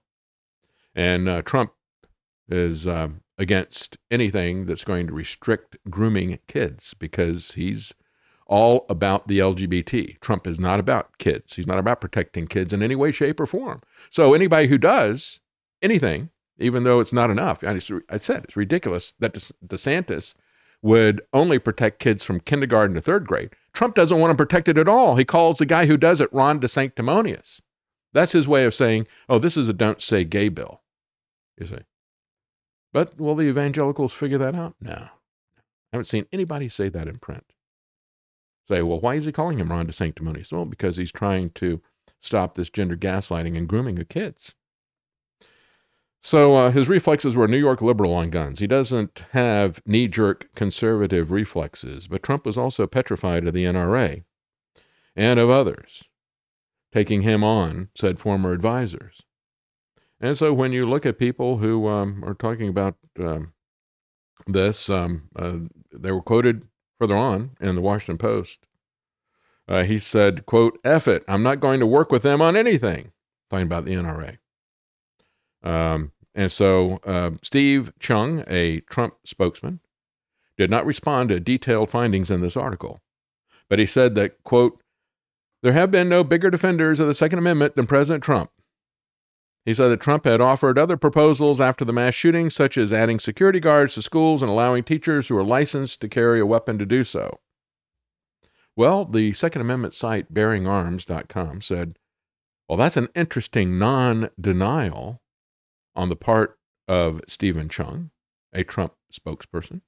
While Trump's record on the Second Amendment has to take into account his judicial nominations, uh, which have been a boon to gun owners nationwide. Well, guess what? Those judicial nominations were picked by his staff. His staff who was telling him, don't do an AR 15 ban. It wasn't Trump. It was his staff who was putting out there the judicial nominations. Trump is a New York Democrat gun prohibition liberal. Uh, I like taking the guns early, like in this crazy man's case that just took place in Florida. To go to court would have taken a long time, Trump said at the meeting that we've all seen televised. Take the guns first, then go through due process later, he says. See, that should have been a red flag right there about Benedict Donald, but not to most of these people. Um, David Storm, or Strom says, right? David Strom says uh, gun owners and Trump supporters should not be surprised by the Washington Post's revelations, calling him a political chameleon who changes positions with the wind, and arguing that a second term for Trump would give him the opportunity to reverse course once again. Uh, a presidential change of heart would be a big deal on guns. With anyone as mercurial as Trump, he would be very unpredictable on this issue in the second term. Because you understand that even though people look at, well, he's appointed these judges and we got rid of Roe v. Wade, but what did he do? He turned around and he criticized Christians for that. Said, because of you, uh, we lost this election. Not because of me, not because of my endorsements, but because of you pushing pro life issues. It was his staff who picked these judges to go in there, whether you're talking about the Supreme Court or the other ones. Trump is not pro life. He's not pro family. He's not pro gun uh, ownership, any of this stuff. He's not pro Constitution. He's a traitor. Trump, says uh, David Strom, can only be relied upon to support Trump. He will say what he needs to in order to keep the political enthusiasm for his candidacy high among his supporters. Should he get elected for a second term, however, expect policy reversals once he feels he can get away with it. He has pushed 5G. He's pushed cities. He did lockdown. He created the vaccine that harmed people. And listen to him talking about biometric identification. Maybe we should call it Trump ID. We will finally complete the biometric entry exit visa tracking system, which we need desperately. In my administration, we will ensure that this system is in place. And I will tell you, it will be on land, it will be on sea, it will be in air. We will have a proper tracking system. And the idiots cheer just like they cheered Hitler as he was about to take. The Nazi reference look, these people will go for e verify. They'll go for a, a, an ID identification system that tracks you everywhere you go. You can't fly, you can't travel, you can't go anywhere, do anything without your ID, is what Trump is saying. And we got to have it because of the border. You know, he pushed this idea of a wall, which was never going to work. Never would have worked. If they had done it, it never would have worked. Uh, it's too easy to go around these walls. Look, they've got a giant magnet pulling people in. A giant magnet called drug prohibition. A giant magnet called welfare for people who come, free education, all the rest of the stuff. You want to stop the immigration? You stop pulling people in by offering them stuff. But instead, the Republicans want to come out and say, well, we got to stop this. We got to stop this. We need to have e verify so nobody can get a job unless Washington okays it. We got to have identification everywhere. And of course, you know how this already works. The TSA is going over you with a fine tooth comb. They're going to make biometric face identification mandatory. And yet, people coming across the border, nothing for them. They can come in while we had masks and vaccines for anybody to travel. Oh, no. Bring the people in who crossed over the border illegally. We'll fly them around everywhere. It's going to be a double standard. That'll all still happen. But these idiots who are following Trump and cheering him on, they'll get their identification stuff. It'll be for them. And it will be used against them, just as the TSA is used against us. Does not protect us at all. TSA, Border Patrol, all the stuff at the border doesn't protect, it hassles Americans. And these are the idiots who are cheering him on for all of that. It's just amazing to me. Just amazing. Professional wrestling indeed. Uh, let me just say thank you some people in the comments here. Uh, on Rokfin, uh, Utopian Lobotomy, thank you very much for the tip. and um, on Rumble, we have Harps. Uh, thank you for the tip, uh, Harps. David, I'm sure that more kids go missing every year, never to be seen again. that outnumber all of those figures combined. Yeah, that's the other aspect of it child trafficking and all the rest of this stuff. I mean, it's just, they focus on the gun. Uh, on uh, Rumble, also Harps. Thank you for another tip there. He has a comment. He says, not waiting for the Jamie Lee Curtis movie, tranny places. Yeah, instead of trading places, tranny places. You know, the guy who did that movie, um, what was his name? Uh, um, he did a, a great, uh, the guy who produced the movie and everything. He was a real truth teller, a real interesting guy. I mean, he died of cancer. He actually ran for president. Um, I think it was with the Libertarian Party. Did you find his name there? Can't remember his name.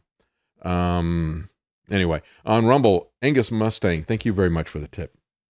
He says, if Trump wins in 24, I'm moving to Antarctica. Yeah, it's it's going to be bad because he's going to get away with a lot of stuff that people would resist from Biden. And that's what I said. You know, when people were saying, hey, you, you, you want Biden in, he's going to be even worse. And I said, no, people will understand and oppose, at least some of the Republicans, even if they agree with the agenda, they will make uh, some token movement to try to stop it just because of uh, political uh, partisanship. Uh, but if it is, um, if it's Trump, they'll just lay down for it. And we saw that over and over again. Uh, that's exactly what happened. Uh, we're going to be right back. Stay with us. Joe, we've got a problem. Oh, what, uh, who, who are you? It's the new mug they're selling at thedavidknightshow.com, right? So basically, a mug is something that holds liquid, right? Because basically you can't hold coffee with your hands, right? I, I'm, it's Scatney, but anyone tries to mug me, I, uh, I'm be ready for it. You, you dog-faced pony soldier. They say the mug can help patriots drink coffee, then save the world. This could be bad for us. Save the world? But we own the world. These people, they, they're supporting free speech with every mug they buy. Come on. These people, uh, I, I tell you, well, well, anyway. You're listening to The David Knight Show. Well, while we're talking about uh, things like you know, having an ID to go everywhere, know, Trump likes that. He likes the, you know, uh, utopian city idea. He's got Trump cities. Instead of smart cities, you would have Trump cities. Maybe the left wouldn't fall for that. I don't know. It's kind of like a, that's too obvious that it's uh, for dummies. Anyway, the uh, Great Food Reset has begun. Uh, that's a article from UnHerd talking about France being in flames, the Netherlands, political establishment, things changing very rapidly there. Um, uh, thank you, Geesebusters. I appreciate that. It's very generous. I appreciate that tip. Anyone who supports this trader is brain dead. How many different clues do you have to have about this guy? I mean, it, it is just amazing to see what he did, to see the way he's conducting himself. Yeah, Chris Christie is in New Hampshire talking about you need somebody like me who's going to take him on, uh, head on, you know, and do to him what I did to Marco Rubio. And you got to be ready because he's going to hit you back and all this other kind of stuff. I, uh, I don't know. Maybe uh, maybe he will, but uh, he doesn't seem to have any support. Uh, but it is going to be have to be a situation like that. You're going to have to have somebody who basically just throws himself on the Trump grenade. because if you don't have that, he's going to just basically you know, be sniping everybody from, from here to the to 2024. Uh, so, but you look at what happened in uh, the Netherlands, the Farmer Citizen Movement, the BBB, uh, grew out of a mass demonstrations, of course, against them trying to shut everything down. But the reason I bring this up again, because I've talked about this, is that this is focused, of course, on the smaller family owned farms that they want to shut down because the big food producers are all allied with them already, right? And um, they're in the Netherlands, the World Economic Forum, as I've talked about before, Rutte, you know, they have uh, selected them as a model for testing them as a hub for food distribution. So they're using the Netherlands and Mark Rutte, who is closely tied to the World Economic Forum and Davos, just like uh, Trudeau is.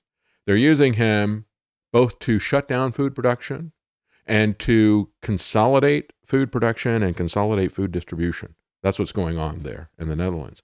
And the reason this is uh, worth bringing back up again is because now a document from the European Commission has surfaced. And even though it is very heavily redacted, this is one thing that they did not redact. It makes you wonder, as bad as this statement is, what they actually covered up. Because this was still left open. Extensifying agriculture, notably through buying out or terminating farms with the aim of reducing livestock, this would first be on a voluntary basis, but a mandatory buyout is not excluded if necessary. They declare their intentions. And that's the way it'll always run with all this stuff. We'll give you incentives. We'll give you options, just like they did with a vaccine. We'll give you, uh, you know, some incentives and some options. If you don't take that, then we're going to force you to do it. The rationale behind this drastic measure is also questionable. Agriculture currently accounts for almost half of the country's output of carbon dioxide. Who cares? It doesn't matter. Uh, yet the Netherlands is responsible for less than 0.4% of the world's emissions. And as Eric Peters has pointed out, you know, you know what percentage of our atmosphere is carbon dioxide? 0.4% is carbon dioxide. They're putting out 0.4% of human emissions because the carbon dioxide is coming from all kinds of sources, natural, uh, not just man made. And so the whole thing is a bunch of nonsense. So, what is 0.4% of 0.4%? Uh, in Fauci's words, it's rare. It's very rare. It's, it's negligible there, yeah. Um, the farmers also point out the consequences of cutting nitrogen are going to extend well beyond the Netherlands. The country, after all, is Europe's largest exporter of meat, the second largest agricultural exporter in the world, just behind the United States. And this is why a very small country like that, uh, these globalists can buy Rutte, and you have other people in his administration that are tied in with uh, the this food distribution stuff and the big grocery store chain that is there, partnering with uh, Bill Gates and this corporation called Picnic. So they can buy their way into this and get a lot of leverage because this tiny nation, the Netherlands, is second in food exporting only to the United States. And they feel like they can have their way there. That's why it's very important what is going on there with this rise of the, um, the, the farmers and the citizens there to push back on this. Uh, if they're successful, their plan would cause food exports worldwide to collapse at a time when the world is already facing food and resource shortage, thanks to the actions that were done by our traitorous leaders in every country. You know, creating this uh, whiplash through the supply chains. We already know what this looks like. We saw it happen in Sri Lanka. Uh, they enacted these same uh, rules and regulations, created an artificial food shortage, plunged 2 million people in Sri Lanka into poverty and starvation. But it ultimately led to an uprising that toppled the government. And just the plans of doing this have already uh, changed the political landscape in the Netherlands.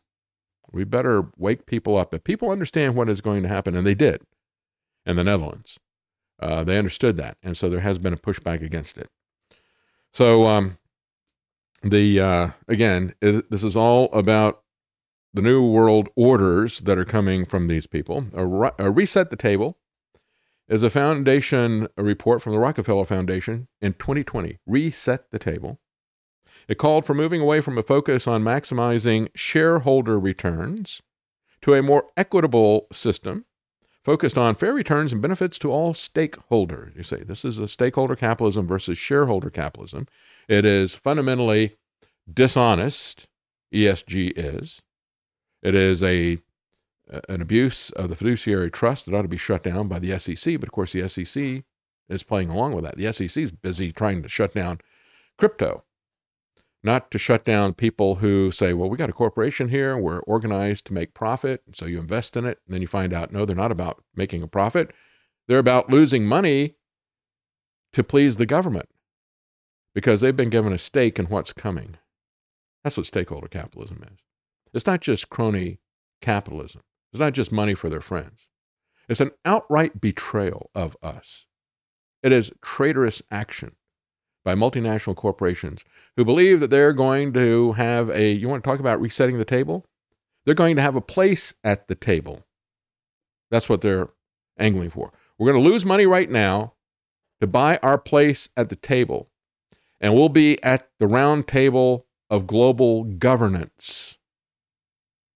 And so the Rockefeller Foundation, allied with the WEF, pushing this stakeholder stuff. And of course, there's an organization called EAT, as uh, UnHerd says, arguably the most influential public private organization dedicated to, quote, transforming our global food system. EAT is based on the premise that global policymakers should be shaped by a wide range of unelected stakeholders, such as academic institutions, multinational corporations, all working hand in glove with governments that have betrayed us over these last 1,112 days. This network, co founded by the Wellcome Trust, consists of UN agencies, world leading universities, and corporations such as Google and Nestle. Uh, the founder is a Norwegian philanthropist married to one of the country's richest men. And she has described her intention to organize a quote, Davos for food. So the World Food Foundation. uh, there, they were originally supported by the World Health Organization, but there was a, a breaking after an Italian ambassador um, talked about how harmful uh, their recommendations were, their dietary regime said it was nutritionally deficient, dangerous to human health. So, um, for whatever reason, I mean, typically the uh, maybe they just didn't pay the World Health Organization enough money, and they backed off. But something else is going on. You're seeing uh, as Britain is shutting down their roads as part of the 15-minute city, uh, the what they call the low traffic neighborhoods. You know, Buttigieg is trying to do the same thing here in the U.S. Uh, we're going to destroy racist roads. We're going to block roads. Where it's not enough for them to put speed bumps and to narrow the roads. You know, they call it when they narrow the roads and put bike lanes that nobody uses. They call that a road diet. When they put uh, speed bumps on them, they call that a road calming measure. But in the UK, they're just uh, saying, we're not going to let you drive through here. They put a barricade there and says road closed. Well, residents don't like that. Residents fed up with low traffic neighborhoods, LTNs, have launched an extraordinary rebellion against the controversial schemes by setting them on fire. This is reported by the Daily Skeptic out of the UK. Uh, vigilantes in Rochdale, Greater Manchester, torched a number of planters which were used to close roads just hours after they were installed last week. Footage shows the boxes completely destroyed, with locals online praising the freedom fighters for acting against the low traffic measures. Frustrated residents in Oxford have also taken action against the schemes, with video emerging of a driver confronting eco zealots policing an LTN blockade and refusing to let her pass on her way to work. They have no authority to stand guard at the blockades. Of course, these people have been blocking the roads, now the government is blocking the roads. You know, they've been blocking the roads with their body, and you've seen pictures for quite a while of uh, people who've just had enough of it getting out of their car and dragging them off uh, to the side. But they waited for a long time before they started doing that. And all these people who say, well, the 15 minute cities are not a threat to anybody, it's, it's all about convenience. No, it's not about convenience. Telling people that they can't go from one zone to the other except a couple of times a month, that they're going to be monitored and everything that they do. If they want to travel from one place to the other, they got to go to the circuitous route around the outside of the city and other things like that. London Mayor Sadiq Khan has repeatedly defended the rollout of deeply unpopular money making low traffic neighborhoods across London, despite businesses, local, and workers branding them a war on motorists. And it's not just a war on motorists, it's a war on those businesses as well. People can't get to their businesses. It's all by design. This is to crush the middle class. And it's a direct assault on our freedoms by directing assaulting our mobility. These things were introduced during the pandemic, like so much of this stuff. Critics say the schemes force traffic onto a small number of roads, increasing congestion and increasing pollution. Why? Why increasing pollution? Because you're setting in traffic. So the solution is you ban the cars, right? They're not going to take away their barricades. It's going to be up to the people to take away those barricades. Opponents say that LTNs make it impossible for residences or businesses to go about their daily lives and have turned some areas into rat runs in favor of more affluent streets. Well, of course, this is all about protecting the elites, and this is all about making sure that you have no job and you have no business. A series of violent incidents over the LTNs has been reported by Oxford since they were launched, with an elderly man run down and another beaten with a traffic cone. Uh, the county council has now approved a six and a half million pound trial screen scheme to introduce traffic filters on six artery roads in the city. Uh, they said um, the trial run was launched February the 6th in um, the Del- uh, Deeplish and Milkstone area of the town with the aim of encouraging the use of public transport and of walking and of cycling. See, uh, no cars. This has always been no cars. Uh, Google even called their smart city Sidewalk Labs. You'll not just be walking on the sidewalks, you'll probably be living on the sidewalks if they don't like you. However, just hours after they were put in place, videos were shared showing vehicles driving on the pavement to go around them. And then, just after 8 p.m., emergency services were called after some were set on fire and forcibly removed from the road. The violence and the threats have been condemned by the council, who cleared up the debris before reopening all affected roads. It worked. They caved. The council later announced that the active travel trial uh, that this was part of has now been paused, meaning that the roads will not be closed again while they consider their next steps. They'll never give up. They'll regroup, they'll come up with another scheme. And one of the things that makes this so difficult is that we have been trained to establish, and I have criticized this for the longest time, and we look at uh, the way that they've carefully designed their ability to take away our mobility. For the longest time, and one of the places where they first removed our right to trial by jury is with traffic offenses. Now, you technically do have that. And um, in Texas, I use that. It, I never did go to actually a jury trial.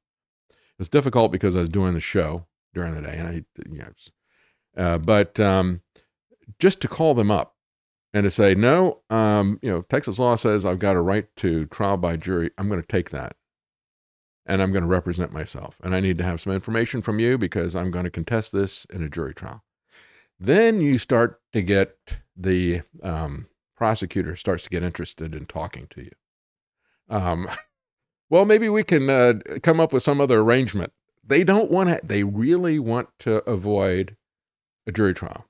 And usually what they'll do is come up with it, what I found that they would do is agree to uh, remove the speeding ticket uh, and not to uh, put it against my driving record and to give me some kind of a fine or something like that. And um, I was okay with that. But you understand, if, again, we really do need to push, and I didn't do it, and I should have. We need to push for a jury trial. Because when you don't have a jury trial, these people that are going around these barricades uh, and drive. they've got their license plates, and they can easily find them, and they can bring them in. And if they had a jury trial, do you think their fellow citizens, as angry as the people in that town are with the town council, do you think their citizens would find them guilty? I don't think so. I don't think so.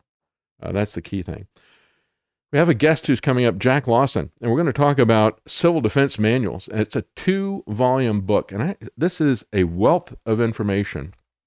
I've had Jack on several times, and I've always recommended his book. And, you know, when we look at resources that are out there, like I said, you know, um, Gerald Celente's uh, Trends Journal is great for an overall picture, a picture of the economy. And of course, um, you know, you can go to trendsjournal.com and if you use the code NIGHT, you get a 10% off with that. Um, but, um, uh, you know, that, and um, when I have uh, Joel Skousen on and we talk about his books about preparation, Joel Skousen talks about where to live and how to harden your home and things like that. But Civil Defense Manual, uh, volumes one and two, uh, he's talking about how to prepare and protect your neighborhood from disaster, riot, and civil unrest. So this is the other part of it. You know, Joel Skousen looks at where do you go and how do you prepare your house? But Jack Lawson is looking at okay, how do you organize your neighborhood?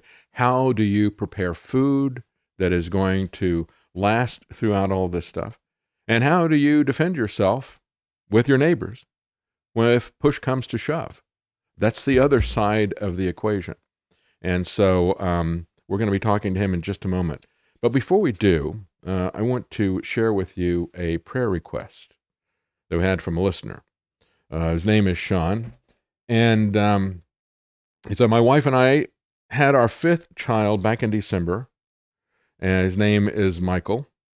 During the pregnancy, he was diagnosed with, and I'll give you the name of this um, hypoplastic right heart syndrome with tricuspid atresia. I have no idea what this is, and you probably don't either, but it's a rare birth defect.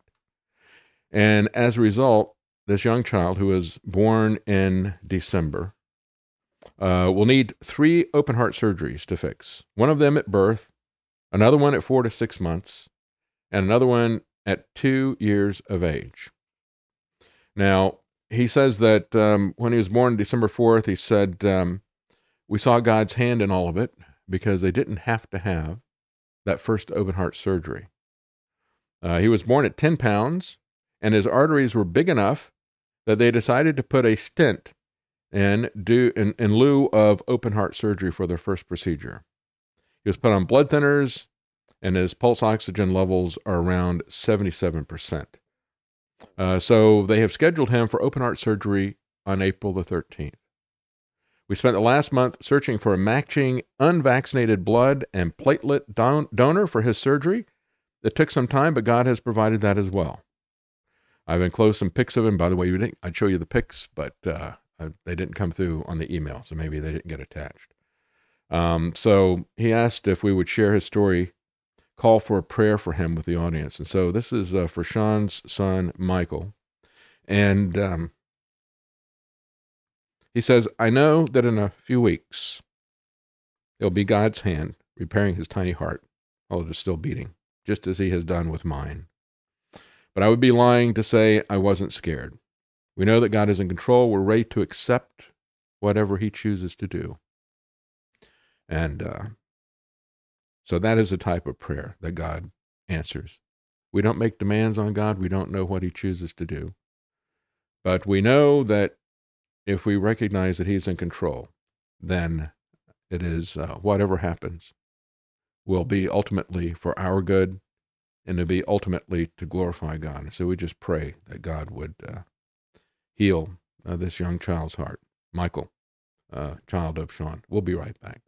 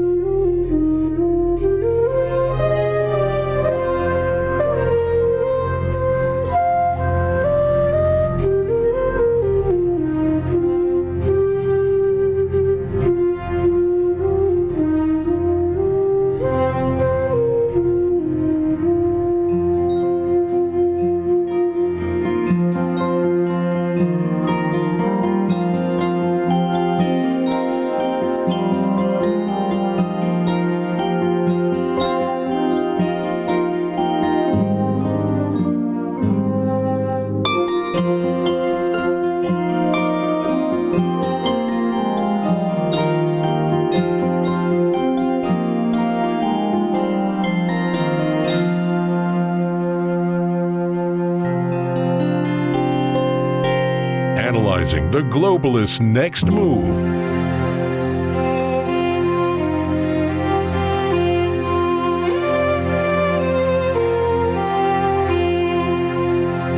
And now, The David Knight Show.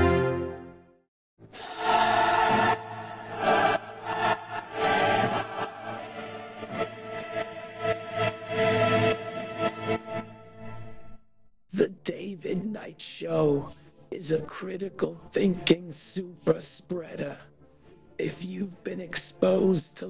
logic by listening to the David Knight Show, please do your part and try not to spread it. Financial support or simply telling others about the show causes this dangerous information to spread farther. People have to trust me. I mean, trust the science. Wear your mask. Take your vaccine. Don't ask questions. Using free speech to free minds. It's the David Knight Show.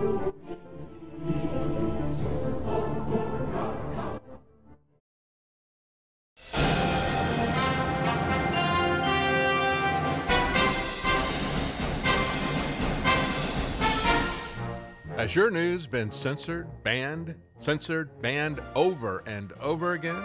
Has vital information been held prisoner by mainstream and anti-social media? It's the duty of every thinking person to make the great escape to the davidknightshow.com. There you'll find links to live streams, videos, audio podcasts, and support links. Live stream the show at DLive and every Monday through Friday, 9 a.m. Eastern. Videos at BitChute and YouTube. New audio podcast, The Real David Knight Show, at Podbean, iTunes, Stitcher, iHeart, and more. But even though there's a light at the end of the tunnel, without your support, the show will run out of gas. The links to support the show are at thedavidknightshow.com to donate via Subscribestar, donate via or donate via Cash App, Bitcoin, or P.O. Box. Our sincere thanks to all of you who have stood with us to get this far. Please don't forget to share the links and pray for the country as well as our family. All right, and we are back, and joining us now is Jack Lawson. As I was saying before the break, um, Civil Defense Manual. It's a two vol- sold as a two volume set because there's a lot of different topics in here, and you need to get the bigger picture with all this. I've had Jack Lawson on many times. It's been a while since he's been on, but I remember one of the first times I had him on, he was talking about supply chain disruptions, and it was before uh, everything got locked down, and we saw all the supply chain disruptions, and he was stressing the fact that you have this in your supply chain.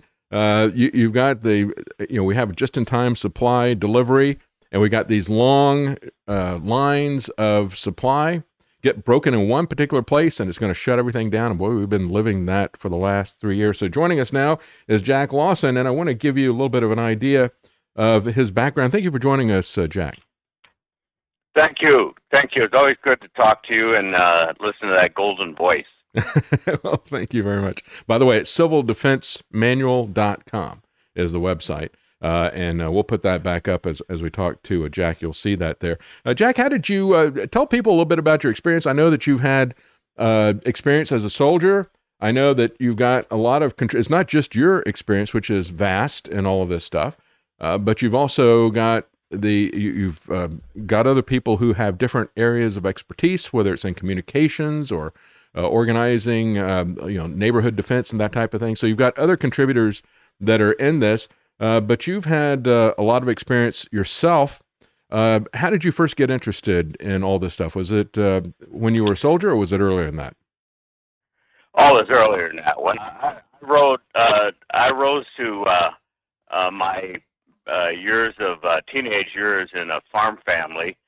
we had 11 in our family, and my dad went from being the largest egg exporter to the Marshall Plan in the Mediterranean uh, made millions of dollars, got into farming. Unfortunately, he got in, everything went off the cliff. We almost lost everything.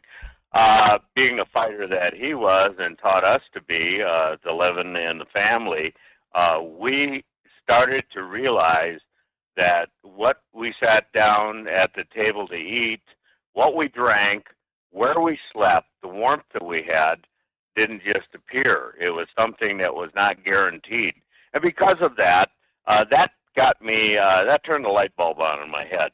But the the after that, uh, I pretty much had that mindset of what we eat, consume, medicines we take, not a given. Because of that, I've always been concerned about having uh, sufficient uh, supplies of items that I could store. Now, I also uh, spent Cold Year or the uh, Cold War years uh, in the Air Force. I was a nuclear arming specialist. I wanted to go to Vietnam, couldn't get there, couldn't get out of what I was in because it was a limited supply of guys that knew how to do what I did. So after I got out of the Air Force, I went to Africa and got into uh, the Foreign Legion And the bottom line is, I was in a nasty little war for three years. I saw the heartache and the heartbreak of the the people over there and uh, the way they lived. I saw people that were starving. Uh, it left an indelible imprint on my mind, David. So, uh, not uh, uh, people in this country do not understand unless they see those things. Not on TV. You have to see them up personal. Yeah, uh, up front and and personal. Yeah, that's right. So that's that's pretty much where where I started, and then I realized that look, we since Carter in 1976, uh, the civil defense system basically has been shut down. All we've got left are coffee cups with the logo on, and uh, you know sirens that go off once in a while. They're going to tell you that you're going to be in deep doo doo, but uh, not how much, or no training's given to anybody, and uh, you know. We saw that during the Cold War. It's like uh, you look at the you know duck and cover, stick your head in your desk, or if you're you see a big flash in the city, as they told you, missiles are coming in. And of course, in those days, they traveled a lot slower. Uh, as you see the missiles coming in, and everybody's stuck in a traffic jam trying to get out of that uh, concentrated city. When you see the flash, Yeah. get out of your car and lay down in the ditch, and you'll be just fine. Yeah, yeah, yeah, yeah. Well, I was I went to nuclear uh, weapons school, and and the bottom line is, uh, uh, if the MAD doctrine, the mutual assured destruction, in other words, we got into it with China and or Russia, the bottom line would the planet would be incinerated, and uh, you know, you know, say your prayers That's type right. of thing. But the, that that you know what I don't think people realize. I, I just had an incident happen to me last Friday my wife and I went to uh, the big city close to us, and while in the city, we had other business to do there. But while in the city, we uh, go go to a mall. You know, not that we don't have those things around here, but my wife wanted another pair of the perfect pants. So we're in this big mall and this Dillard's Macy type thing, and uh, it, to me, shopping is brutal. Yeah. I've walked 100 miles in Africa uh, across across the bush country, and uh, walking 800 yards in a in a shopping center just drives me up the wall. So I sat down in, in underneath the escalators and decided to take a snooze. Now I had my special forces chapter hat on, and I pulled that down. I was uh, starting to go to sleep, and I heard this blood curdling scream. Now this the point of the story is when you get done listening to this, this is how much people have the capacity to get away from the illusion they're living and deal with reality. Mm-hmm. Heard this blood curdling scream. Me and another guy get up. We run over. The escalator stop. We look up the escalator. For whatever reason, this young guy goes and sits down. I see this woman, and she's screaming. So me, 75 years young, I go two steps at a time up the escalator to the top. I immediately surveyed the situation to see what danger there was to me, to what was going on, and how I could help. Now there's there's at least 20 people standing there, including two mall security guards in their spiffy uh, yellow and black uniforms. And I look down, and there's a little dog uh, with his paw caught in the escalator. Mm. And I thought, oh my God, you know, I love dogs, but I don't like to see any creatures. So, well, I could think of a couple of two-legged creatures maybe here or there that I wouldn't mind seeing suffering. But the the bottom line is, I, I the lady was screaming these animalistic sounds, and and I turned her and I said, "Ma'am," I said, "quit screaming and hold your dog's uh, snout so he doesn't bite me." And she's screaming away. She's got a forty thousand. This is like a Versace handbag and a forty thousand dollar hog ring in her nose. You know, at diamonds. And uh, so she grabs her dog, and I managed to get my knife and pry and pull the dog's foot out. Now his leg was pretty mangled, but the whole time I'm doing this, everybody's standing. By the time I got down, there's 35 people there. And I turned to the mall guys and I said, I don't know what they're paying you guys for. and the lady was profusely uh, uh, appreciative of the fact that I got her dog's foot out. I tied one of my handkerchiefs around there to stop, try to stop the bleeding, but I don't know. This dog was close to being maybe his tripod now. I don't know. It got pretty mangled. But the point being this: the whole time I'm doing this, nobody's lifting a finger. They're just making oohs and ahs and crying sounds, and nobody is doing anything. And in the process of this, well, there was an exception. Two people were videoing this thing. Mhm, And I, mhm. uh, while I was doing this, my jacket came up, and I heard a woman say, "He's got a gun," and I, I couldn't believe this. And so, if you do have a nuclear attack, you better learn something beforehand about it because people's ability to respond. I think we live in such an illusion uh, through these iPhones and everything, uh, technology, that people don't know how to react to a real situation. They'll stand and watch or video it, you know. Yeah. Oh, yeah. That's what I was going to say. I'm, I'm surprised that you didn't have everybody standing there pulling out their cell phone so they could get it on their social media account. Uh, because that's typically well, what they do. Two of them. I don't. Could have been more.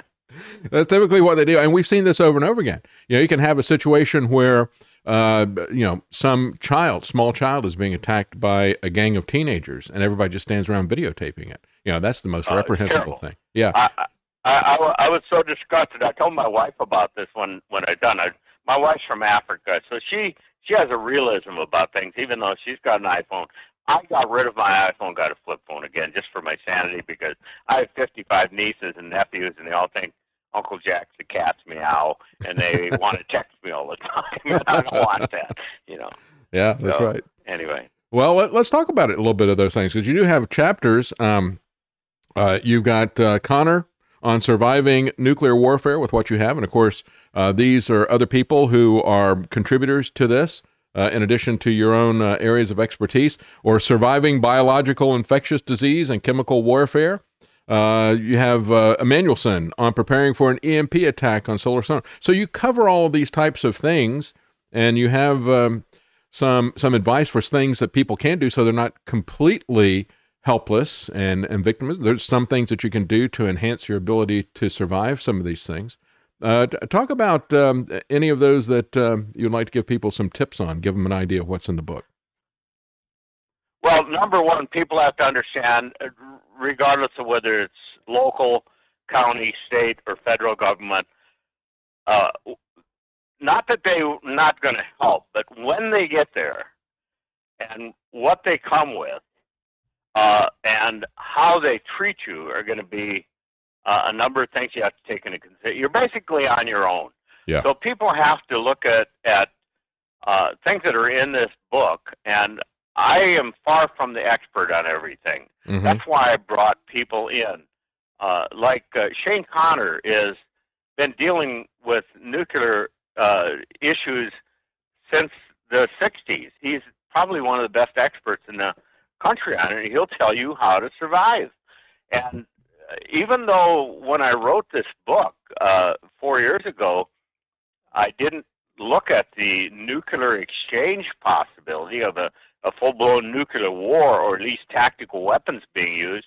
When I say full blown, I mean worldwide. When I say tactical weapons, it would be pointed weapons in specific areas. Mhm. Uh, but when I wrote this book, that wasn't an issue. But with this Ukrainian thing and the lunacy that is uh, driving uh, involvement with that, uh, I'm a history buff. So when I go back and look at uh, Russia's history, the Ukraine has always been part of that. It, it, uh, I think it generally was till uh, the, uh, the, uh, I believe it was uh, engineered by the West. Uh, uh, the civil uh, revolution that took place there in 2014 and changed it over to people that were pretty much anti-Russian, even though a large, large part of that country is Russian-speaking and are, are Russian people.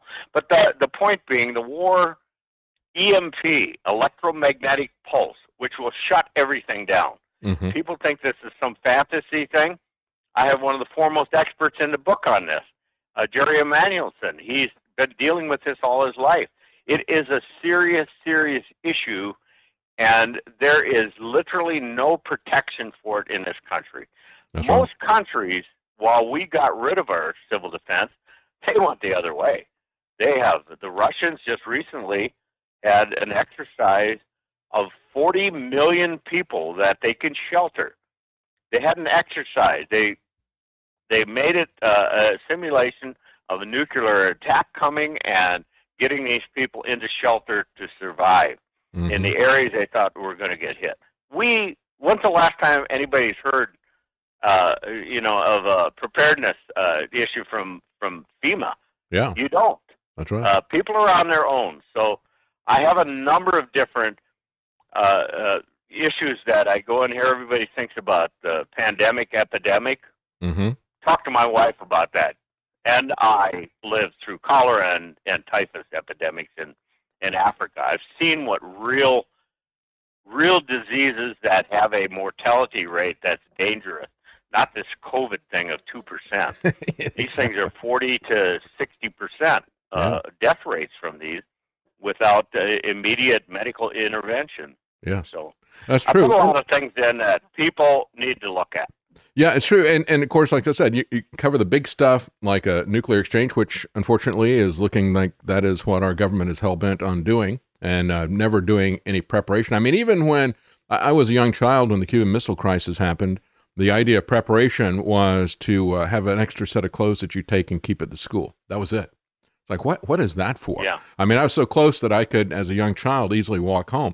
But why would I have another set of clothes uh, there at the uh, school, and how in the world does that protect me?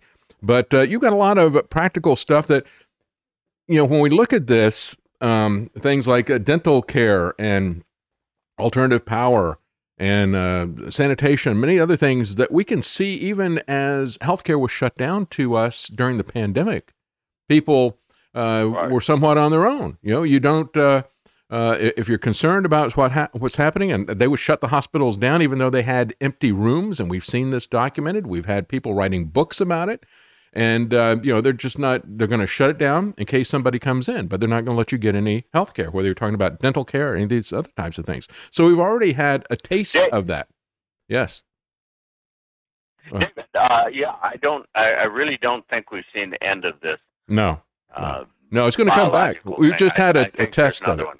That's right. We've just had a test of it, and we've seen how they used it to shut down all the healthcare system. So, you know, if they they make it a little bit worse, they extend it longer. You're already on your own, whether or not you've had uh, a real pandemic or whether there's been a biological attack or a chemical attack or a nuclear attack. You're still going to be on your own when they uh, run this playbook again and they run it a little bit deeper. So all these things are very imminent, I would say. We- We've seen tastes of them, and I think they're coming back.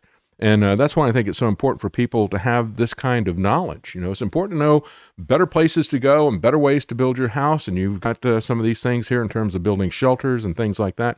But it's also the other aspect of it in terms of medical emergency things, as well as you talk about in your first volume, organizing your neighborhood for defense. Talk a little bit about that.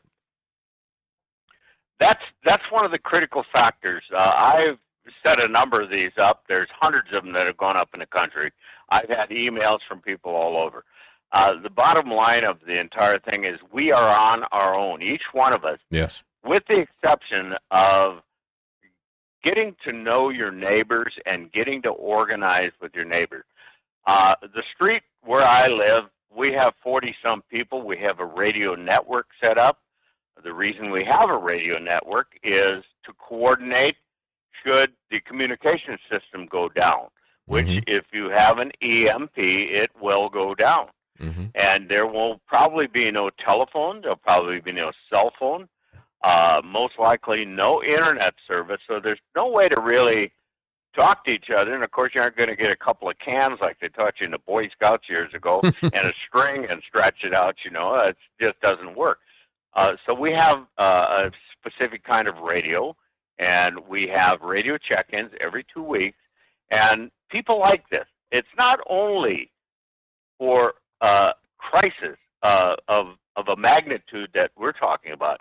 It's also a, a help situation we have for people that are invalid in our neighborhood. Uh, we have a list of people, what their afflictions are, and what we can do if something happens. We check on those people. It's it's basically what people used to be. They used Yeah. to take care of each other in the neighborhood. That's I think in some boroughs in the areas in New York and that they do, but generally Americans have turned into a garage door community wherever they are. They go to work, they come home, pull their car in the garage, put the garage door down, and they may not even know the neighbor two houses down. Well, we do do it differently here. We got a great group of people who have more damn fun than you can possibly believe. We get together in the fourth. We have a barbecue. Uh, we have meetings uh, in one or, or more of the members' garages, and we show how to do different things. We give little demonstrations. We're not doom and gloom. Yeah. We have a bunch of laughs. We've got we have fun doing it. But the most important thing is if something really bad happens, we have the initial uh, factor in getting cohesiveness and organization, and that is we know each other. That's right. And we have our own plans to where we can protect our area and that type of thing with our own sep- separate communication system. I remember uh, we had in, in Texas, we had a, a friend who was a retired Marine. Uh, got to know him through a homeschooling group. And he had done the same thing. Uh, he had uh, identified several neighbors who were of like mind, and uh, they were in uh, you know, communication via radio, and they would test it periodically. But they'd also talk about preparation. He was heavily into preparation as well. He'd even to the point where they were on a dead end road, a cul-de-sac, and he had identified uh, which trees they were going to uh, cut down to block the road in case there's civil unrest. he had everything that he was thinking about there, and they enjoy each other's company. They have a good time, and they learn new skills and techniques from each other, and they learn ways to prepare for each other. And they're there even for those who don't really see or understand the need for that. You know, they're still there for those people, and that may be uh, something uh, that um, they'll be interested in. But you know, it's, it really is about your neighborhood. Uh, about and, and riots can happen at any time. You know they don't have to. Uh, as as we've seen through the lo- even as we had a lockdown, we had uh, riots in the summer of 2020. So you can have all this stuff happening at the same time, and typically it will happen at the same time, won't it? I uh, made a friend with a, a guy who's a um, a blogger. I won't go into his name. He's Capital Eric. Uh, Capitalist Eric is is dot com. Uh, writes some of the best articles. Uh, he's got degrees uh, from about everybody and everything. Very intelligent guy. Uh, he he writes some extremely good financial articles, and uh, that's who he works for, a large financial company. He's an analyst, Mm-hmm. and what he writes and what he knows, uh, there's an avalanche of issues building up financially. Oh There's, yeah, there's just no two ways about it. that's right. Uh, financial issues obviously bring issues with supply and demand eventually. And one of the things we talk about in our neighborhood group is wild edibles. I don't care where you live. I live in the desert. There's enough food around here to support uh, a, an- a, a substantial number of people. Even Of in the desert. Most people, even in the desert, Yeah. it's, it's just incredible. I've eaten most all of the stuff that that we look into, but we have a particular type of tree here that uh, puts off a seed that uh, is life sustaining. Uh, the Indians basically lived off of it, uh, you, you know, hundreds of years ago, and they still eat this. Mhm. So the point being this: uh, financial issues, I think, are going to bring some disruption with the supply chain. Michael Yon, who is a former Special Forces guy also, and uh, he's been embedded all over the world. He puts a blog out, and Michael Yon, that's somebody you should have on, uh, David. He's an intelligent man. How do you spell his last name? Probably the world. How do you spell his last name? Y O N. Y O N. Okay. like Y. O N. Okay. Michael Yon. Y O N. Uh, he's been 43 years. He's been in virtually every conflict in the face of this planet. He has read 22 books on famine. Seven of those books were of countries that were abundant with food, just as we are, and turned to literally turn to cannibalism overnight. Everything was disrupted. This can happen. Americans are not some special breed of people that are totally anointed by higher powers to be immune to this. Yeah. We are susceptible, as everybody is. And the point being, Michael Yon is predicting famine in this country in the next two to five years. And I believe he's right. I've read virtually everything he's put out. Matt Bracken, Mm-hmm. Matt Bracken, foreign enemies, foreign and domestic, former Navy SEAL officer. Uh, he's been around and seen. Uh, his eyes have been open to what we do because he did a lot of it classified. Uh, Matt Bracken, one of the most intelligent, and visionary people I've I've ever met. Matt Bracken literally goes along with everything Jan says because Matt Bracken has analyzed this too. Famine coming to the country, so people need to store food. They need to store water. They ne- need to learn about wild edibles in their area, and they they also need to get to know farmers and where you can get some chicken eggs and Mm-hmm. on and on and on because this is something I've seen firsthand. When you see an eight year old boy that's skin and bones covered with flies, and you try to give him some powdered milk, and you end up he dies right there. Uh, it it doesn't leave you. You know, you can Yeah. see what it is. And, you got some excellent chapters that people can uh, see for free. Uh, One of them I remember is um, about water. And so if people go to um, civildefensemanual.com, uh, there is a sample chapter there. They can get an idea of the depth that you go into, and I think uh, really the wisdom that they find in this book. But when you're talking about having massive starvation, I was just talking earlier in the broadcast about Sri Lanka and how the government there uh, started shutting down farms and created massive um, poverty and starvation in that country overnight. It doesn't have to be war from abroad, it can be your own country. And our own country has talked about how they want to shut down things uh, on us, uh, you know, vital things like food. And we saw it being done in a, in a way that they can have plausible deniability. Well, we didn't know this was going to happen, or, you know, we just uh, shut that thing down and look at all the secondary and tertiary effects that it had uh, propagating through. Uh, but they can do it themselves uh, and they can do it overnight. And we've seen, I mean, anybody that we all know what happened during 2020 and all these, uh, you know, whiplashes through the supply chain, all the rest of this stuff. They pretend they didn't know what Yeah. they were doing, uh, but I think they did, and I think they've got some more plans for this stuff. Oh, absolutely. Uh, There's no doubt in my mind that this is a, a, test run. Mhm. Uh, this, this the, the lunacy that is going on under the guise of climate change uh, or climate change. Uh, it's gone from uh, climate warming to climate cooling. And neither one of those works, so they just picked a neutral thing. Uh, and that term is uh, climate change. Uh, it, I, I don't have any. There's no question in my mind that we affect the planet to a degree, but the degree we affect it to is minuscule Yeah, compared right. to the cyclic changes that we've had. People don't realize we had an ice age back in 1452 Mhm. the the people starved. It wasn't just the Irish potato famine. It was, but we have these cycles that go on, and we've moved into a, what's called a, a Maunder solar minimum. We Mm-hmm. started about 11 years ago, and it's going to go on for. These things can last for five decades. This is the major effect it has. Mm-hmm. At this time, we've got governments like Holland uh, shutting farms down. This is lunacy. It is. Uh, it leads me to believe that people that are pulling the strings that really have control want to have a lot less people on this planet, and and I, I truly believe it. Let I me just say too. one thing: Mhm. most people can survive. I don't. I've looked at the obesity when I was down in the big city.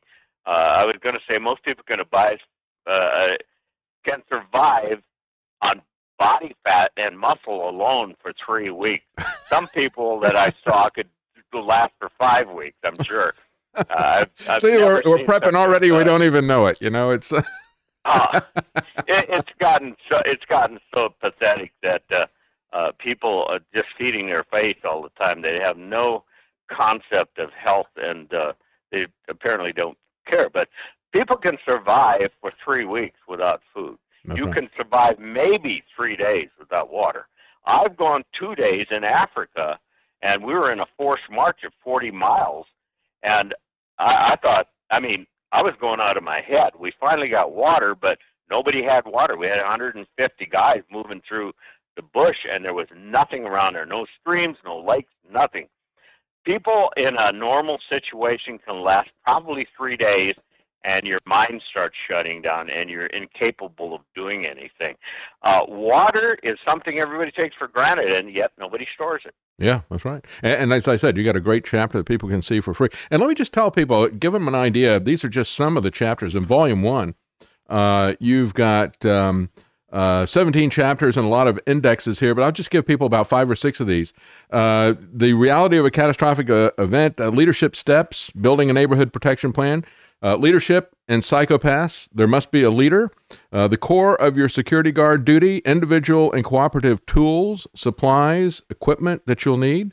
Water, there's a whole chapter by itself. Food, cooking, and storage, firearm basics and safety and surviving a gun battle, and on and on. And then when you get to the second volume, uh, it's about uh, health issues, hygiene, sanitation, caring for the dead, fire and fire protection, dental care, alternative power. I mean, you cover the gamut of stuff that is there, and um, and that's yeah. the key thing. You know, you, have had a lot of experience, farmer, soldier, uh, with a lot of experience, and you brought in other people who have areas of specialty, and um, and and I like the fact that it's not online, that it's not on your computer, it's in a book, so that if everything goes down if they take the grid down, they take the internet down. If there's an EMP and your computer is fried, uh, you still got that reference manual there, and uh, you can yeah, still. the only way I refuse to put it out. I, I've had people, oh, when are you going to put it out? Email. You know, you're in many circumstances happen. You're not going to be able to access anything on your computer. Yep. Your own computer may be totally trashed by an EMP. The point being, we put. I, I spent a lot of money putting this thing into a 14 point uh, font so you can read it by candlelight. Mm-hmm. Mm-hmm. Yeah, and you've got about 500 pages in each one of these volumes. Uh, it's a tremendous amount of information on, on, a wide variety of things, but you also go pretty deep, and I think people can see that if they uh, look at some of the uh, sample chapters that you got there.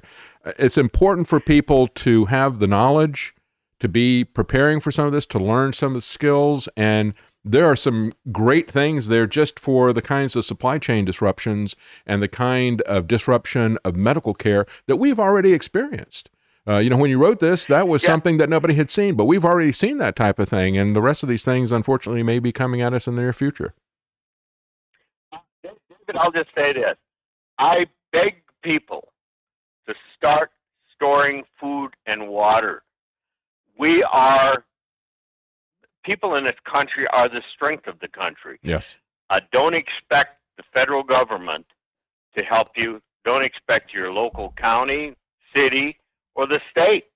Generally speaking, even though these people that are in these organizations for emergency management have good intentions, they generally, uh, it, when the real critique of their effectiveness comes when there is a crisis. And you can go through any crisis that's happening in, in virtually in the country. They're they're incapable of responding. That's right. Many of these organizations are hog-tied by their own regulations. I'll never forget the uh, one of our standing presidents after Katrina ordered 12,000 trailers from Arkansas that were sitting government-owned, brand new mobile homes to New Orleans, and he ordered them and they re- they didn't move. And he ordered them again, and he got really angry about this because he was on TV saying something. And two years later, they moved the trailers. They moved them off the place they were stored so they could spend eight million dollars to gravel, and then they put them right back where they were. so that shows you just about how much you know. You, you just get you you're on your own. Yeah. I'll tell you. I'll tell you one thing that people must do, even though you get together with your neighbors. Be careful of what you disclose as far as what you've got. You're just going to have to take for granted that your neighbor's got enough food and leave it at that. Mm-hmm. This is a cooperative effort. This is not a communal where you dump everything in a pile and everybody gets.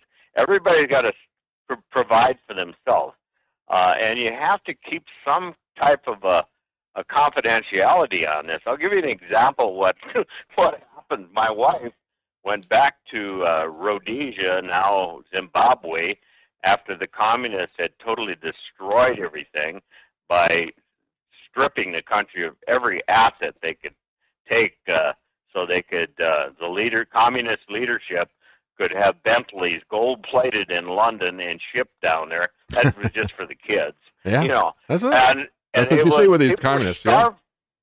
Sorry. yeah, well, the communist leadership had their own, uh, you know, Neiman Marcus stores to go to that were in their own area where the roads are actually taken care of. But uh, generally, and all the facilities, utilities, everything worked. But the point being, there were a lot of people were starving. So my wife and her mother, she was my wife was getting my mother out of there, and uh, eventually got her to the United States. But the point being this: one day the uh, and and the communists were feeding the army and the police, so so their security forces were were fed, but the average Joe in the street was starving to death. And so my wife, uh, they live in a Walden area, and one day the gate guard comes up, Madame, there's a little girl that wants to talk to you. So my wife goes to the gate, and the gate guard opens the gate, and there's this girl that is skin and bones in a filthy dress. And my wife, uh, it, uh, she asked my wife if she had, she could give it, spare anything to eat. My wife immediately had tears in her eyes. She runs into the house. She makes her big sandwich. She takes it to the gate, gives it to the little girl, gives her a bottle of water, and the um, her mother comes home, and uh, her mother, even though it's her daughter, raises, "Holy hell! What did you do that for? What do you?" And my wife was crying, and she said, "Well, well I'll give up one of my meals for her." And her mother said, "That's not the point." And the point was very well made. About two hours later, there were 200 people standing at that gate Mm-hmm. all all of them skin and bones, not enough energy to tear the gates off the hinges. Which, if they were uh, not in this condition, they would have gone in and taken uh, the guards and and my mother and uh, in-law and father and my wife's uh, uh, food. Mhm. And that was the point. If you feed, you cannot feed everybody.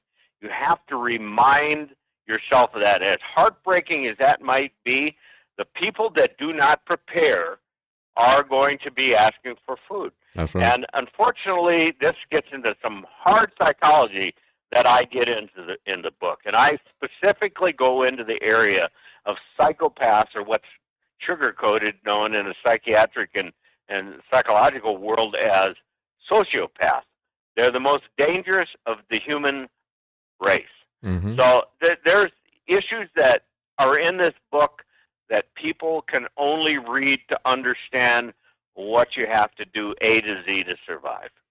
That's why I, I like this book so much. You, you have so much experience uh, with things like that, uh, places that you've been, uh, and expertise in that.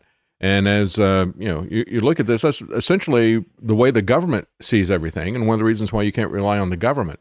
As we saw with the L.A. riots, uh, you know, uh, back in the the '90s after the Rodney King thing, uh, they all circled the wagons and took care of themselves. You know, you had Daryl Gates, who was the first one to have any SWAT teams, who have the first one to have any militarized police, and what did they do? They circled the wagons and they protected uh, the police stations and city hall, and everybody else was on their own.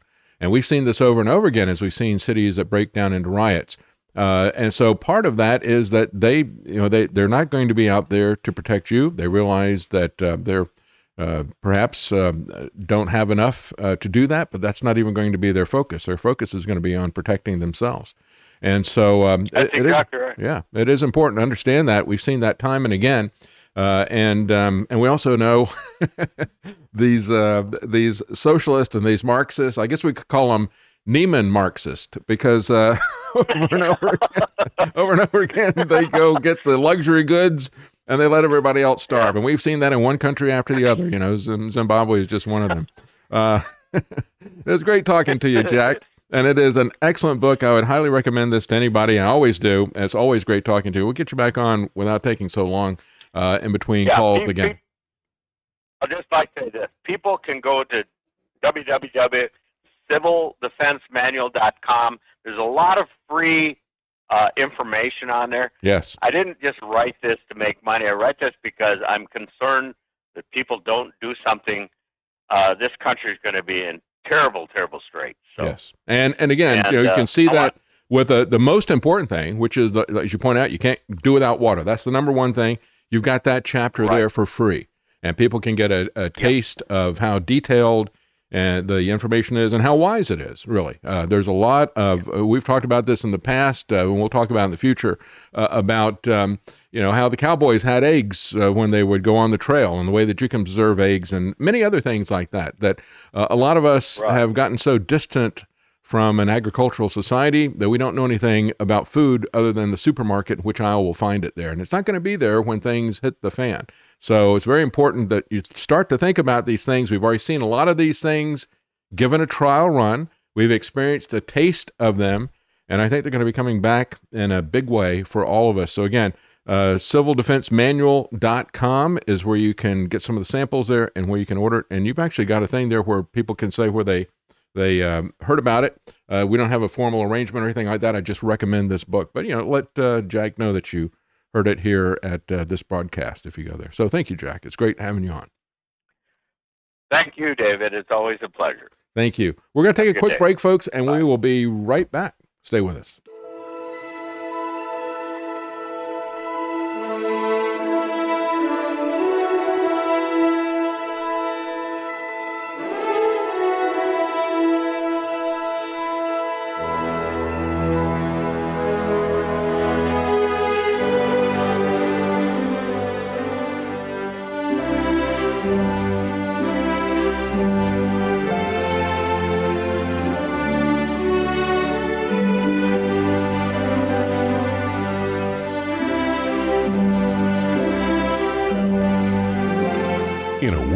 Deceit. Telling the truth is a revolutionary act. You're listening to The David Knight Show. Let's talk a little bit about the uh, pharmaceutical uh, issue. The vaccines are still with us, unfortunately, and uh, still with people in their bloodstream as well. And we have a bombshell vaccine analysis. You'll find this on Zero Hedge. They uh, a couple of uh, people running an analysis. This is uh, from a research firm called Phinance Technology. I talked about some earlier research they had last week. They've gone deeper and broader with this research. This is an organization, Phinance Technology. Again, finances with a PH. I wonder if it's about uh, pharmaceutical stuff. they call it that way. Uh, founded and operated by former BlackRock portfolio manager Ed Dowd. Also, Yuri Nunez, who has a PhD in physics, a master's in of science and math, and Carlos Alegria, who has a PhD in physics and in finance. Uh, they split the impact of the vaccines into four broad categories to estimate the human cost and the financial cost. In the human cost area, they break it into four categories they have are no effect if you took the vaccine or asymptomatic. Uh, then those who sustained injuries that were mild to moderate in outcome, those who became disabled with a severe outcome, and then those who died. And they took this information directly from the Bureau of Labor Statistics. The bottom line is this report estimates that 26.6 million people were injured, 1.36 million people disabled, 300,000 excess deaths attributed to the Trump shots in 2022 alone. And the economic cost that they put that at is $150 billion. But of course, it is a human cost. And this is only in the United States. Let me repeat that only in the United States.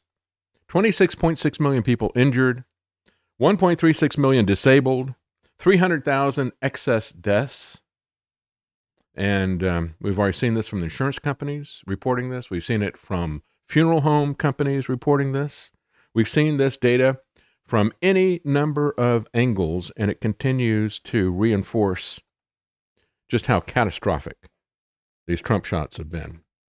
They say uh, we need to remember that not only are these groupings an attempt to characterize different levels of damage from the inoculations, they are not static and they could interact with each other. For example, uh, there might be individuals who have had no visible effects after vaccination, but nevertheless, they could still be impacted. This is one of the most astounding things to me from the very beginning of this. We saw the VAERS reports just skyrocketing. And of course, that's just the teeny tiny tip of the iceberg, as the CDC had hired Harvard uh, a decade ago to go through and say, how many people are reporting the VAERS stuff? At the time, it was only, um, I can't remember, was it 1%, 10%? It was a tiny minority. And, um, and of course, they were not being actively discouraged from criticizing these vaccines, which all of government, all of media, all of the medical system were intent on pushing that as the must have only, single only solution for all this stuff. And so to see that stuff shooting up immediately and say, wait a minute, this is more deaths than we've had reported in five years combined, or now it's 10 years combined, now it's 20, on and on. Now it's many times more than all of the vaccines for 30 years combined. And that's with them actively discouraging people, uh, blowing the whistle on this kill shot that was created, produced by Trump. He was a producer, Fauci was the director. Trump financed it. That's what producers do. Uh, anyway, these are not static, they interact with each other. There might be individuals who had no visible effect after vaccination but could still be impacted because typically you would see the injuries from the vaccines is one of the reasons that they were able to get away with it, uh, besides the legal immunity that Fauci had given them. One of the reasons was because of the temporal displacement of these harms. You know, you don't start seeing this for another year. And I said that as well from the very beginning. I said, previously you had in Norway, when they rushed out the uh, swine flu uh, H1N1 back in 2009, Fauci and Slaoui, who was uh, Trump's head of operations there, you know, from Moderna, uh, they created a vaccine, they rushed it out, and it took a year for it to show up in children who have a higher metabolism rate. And you had a lot of children who started getting narcolepsy, catalepsy, where you just freeze, narcolepsy, where they would fall asleep. And now these kids in their mid 20s or later are committing suicide because it has destroyed their life. They can't drive a car, they can't do it because they're falling asleep just instantaneously. They can't control it. And um, it took a while for them to notice it. But at least they were honest enough to do something about it when they saw it. It took a year for these symptoms to occur in children. And yet we now have individuals with mild injuries, mild injuries from the inoculations could over time develop severe injuries to the extent of being disabled or dying. And so to sum it up, the estimated human cost 26.6 million injuries, 1.36 million disabilities, 300,000 excess deaths. To put a dollar figure on this, the economic costs, they say 147.8 billion dollars. Injuries, 89.9 billion. Disabilities, 52.2 billion. Excess deaths, 5.6 billion. And of course, that's not even counting the economic disruption and chaos of all the businesses that were put out of business and uh, all of the whiplashing supply chain issues that we have, or the massive debt of trillions of dollars. I saw Thomas Massie talking about the fact he said, Yeah, it was a year ago now that I opposed this uh, PPP and all the stimulus stuff and the $3.7 trillion putting out there. And he said, My reward was for Donald Trump to say that they Republicans have to get me out of office. That was his reward. The only one to oppose it, Thomas Massie. And of course, uh, Donald Trump. Well, I ask people, you know, I guess we should ask people who support Donald Trump. Would you vote for Fauci if he ran for president? No? then why would you support Trump? I push them like they've never been pushed before, and that's why we have it. Greatest achievements was getting the vaccine done in nine months instead of five and a half to 12 years. But the problem is, you know, we saved tens of millions of lives no, all over didn't. the world, but no, I didn't. can't talk about it because our base, our beautiful base of which some of you are there, you get angry when we mention the word vaccine. Don't get angry. You did everything you could to get this vaccine out. I know it where was you one stand of on the, the, vaccine. greatest achievements. We did it in less than 100% nine months. to be able to do that. yeah, but it's where, but now it's many taken a twist, right? and then people don't want it, and it probably even affects the others because you know there's a big situation with a lot of people don't want to take the vaccine. Well, this played right into their hands, and they want me to do public service messages and everything about everybody taking the vaccine. And look, I guess in a certain way, I'm the father of the vaccine because I was the one that pushed it. You know, to get it done in less than nine months was uh, a miracle. Fauci said it would take three to five years. He thought it was uh, something that just wouldn't be that effective because it would take so long to get. We, I pushed the FDA like they have never been pushed before. I wouldn't exactly say they're uh, they're in love with me, They have never, this is a very bureaucratic organization. I push them like they've never been pushed before, and that's why we have it. The vaccine is one of the greatest achievements of mankind. We would have had a 1917, remember the Spanish flu, killed perhaps 100 million people. Can you imagine if you had to go through what all of the countries of the world who are now getting the vaccine or soon will be getting it from various companies? But can you imagine if all of those countries had to go through what they've been going through over the last year? You'd lose hundreds of millions of people. Let the teachers get the vaccine. They should get the vaccine. I hope they do. Again, it's something I'm very proud of. I think if we didn't come up during the Trump administration with a vaccine, you could have a hundred. Yeah, let's just make up some numbers. Well, I think everybody would have died if I hadn't killed him, you know, killed him first. Some of the places where he was being cheered, of course, was CPAC 2021. That's the beginning of 2021. Oh, yeah, I did it. I did the vaccine. I'm proud of it. I'm the father of the vaccine. Estimating the economic costs, they said. In analyzing each of these above categories, Phinance used absolute excess lost work time to determine the direct economic cost of vaccine injuries. And $79.5 billion in 2022, $52.2 billion for those with severe disabilities.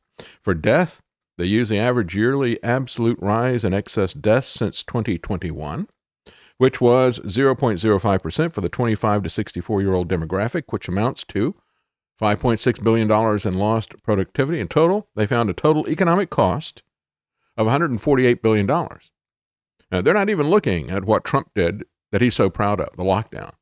Uh, that's 100% him, the lockdown. You know, the vaccine injuries, you could say, uh, well, you know, uh, Biden pushed those vaccines on everybody, but you know, it was Trump who was still championing it while um, Biden was doing it. These figures are just what can be currently measured.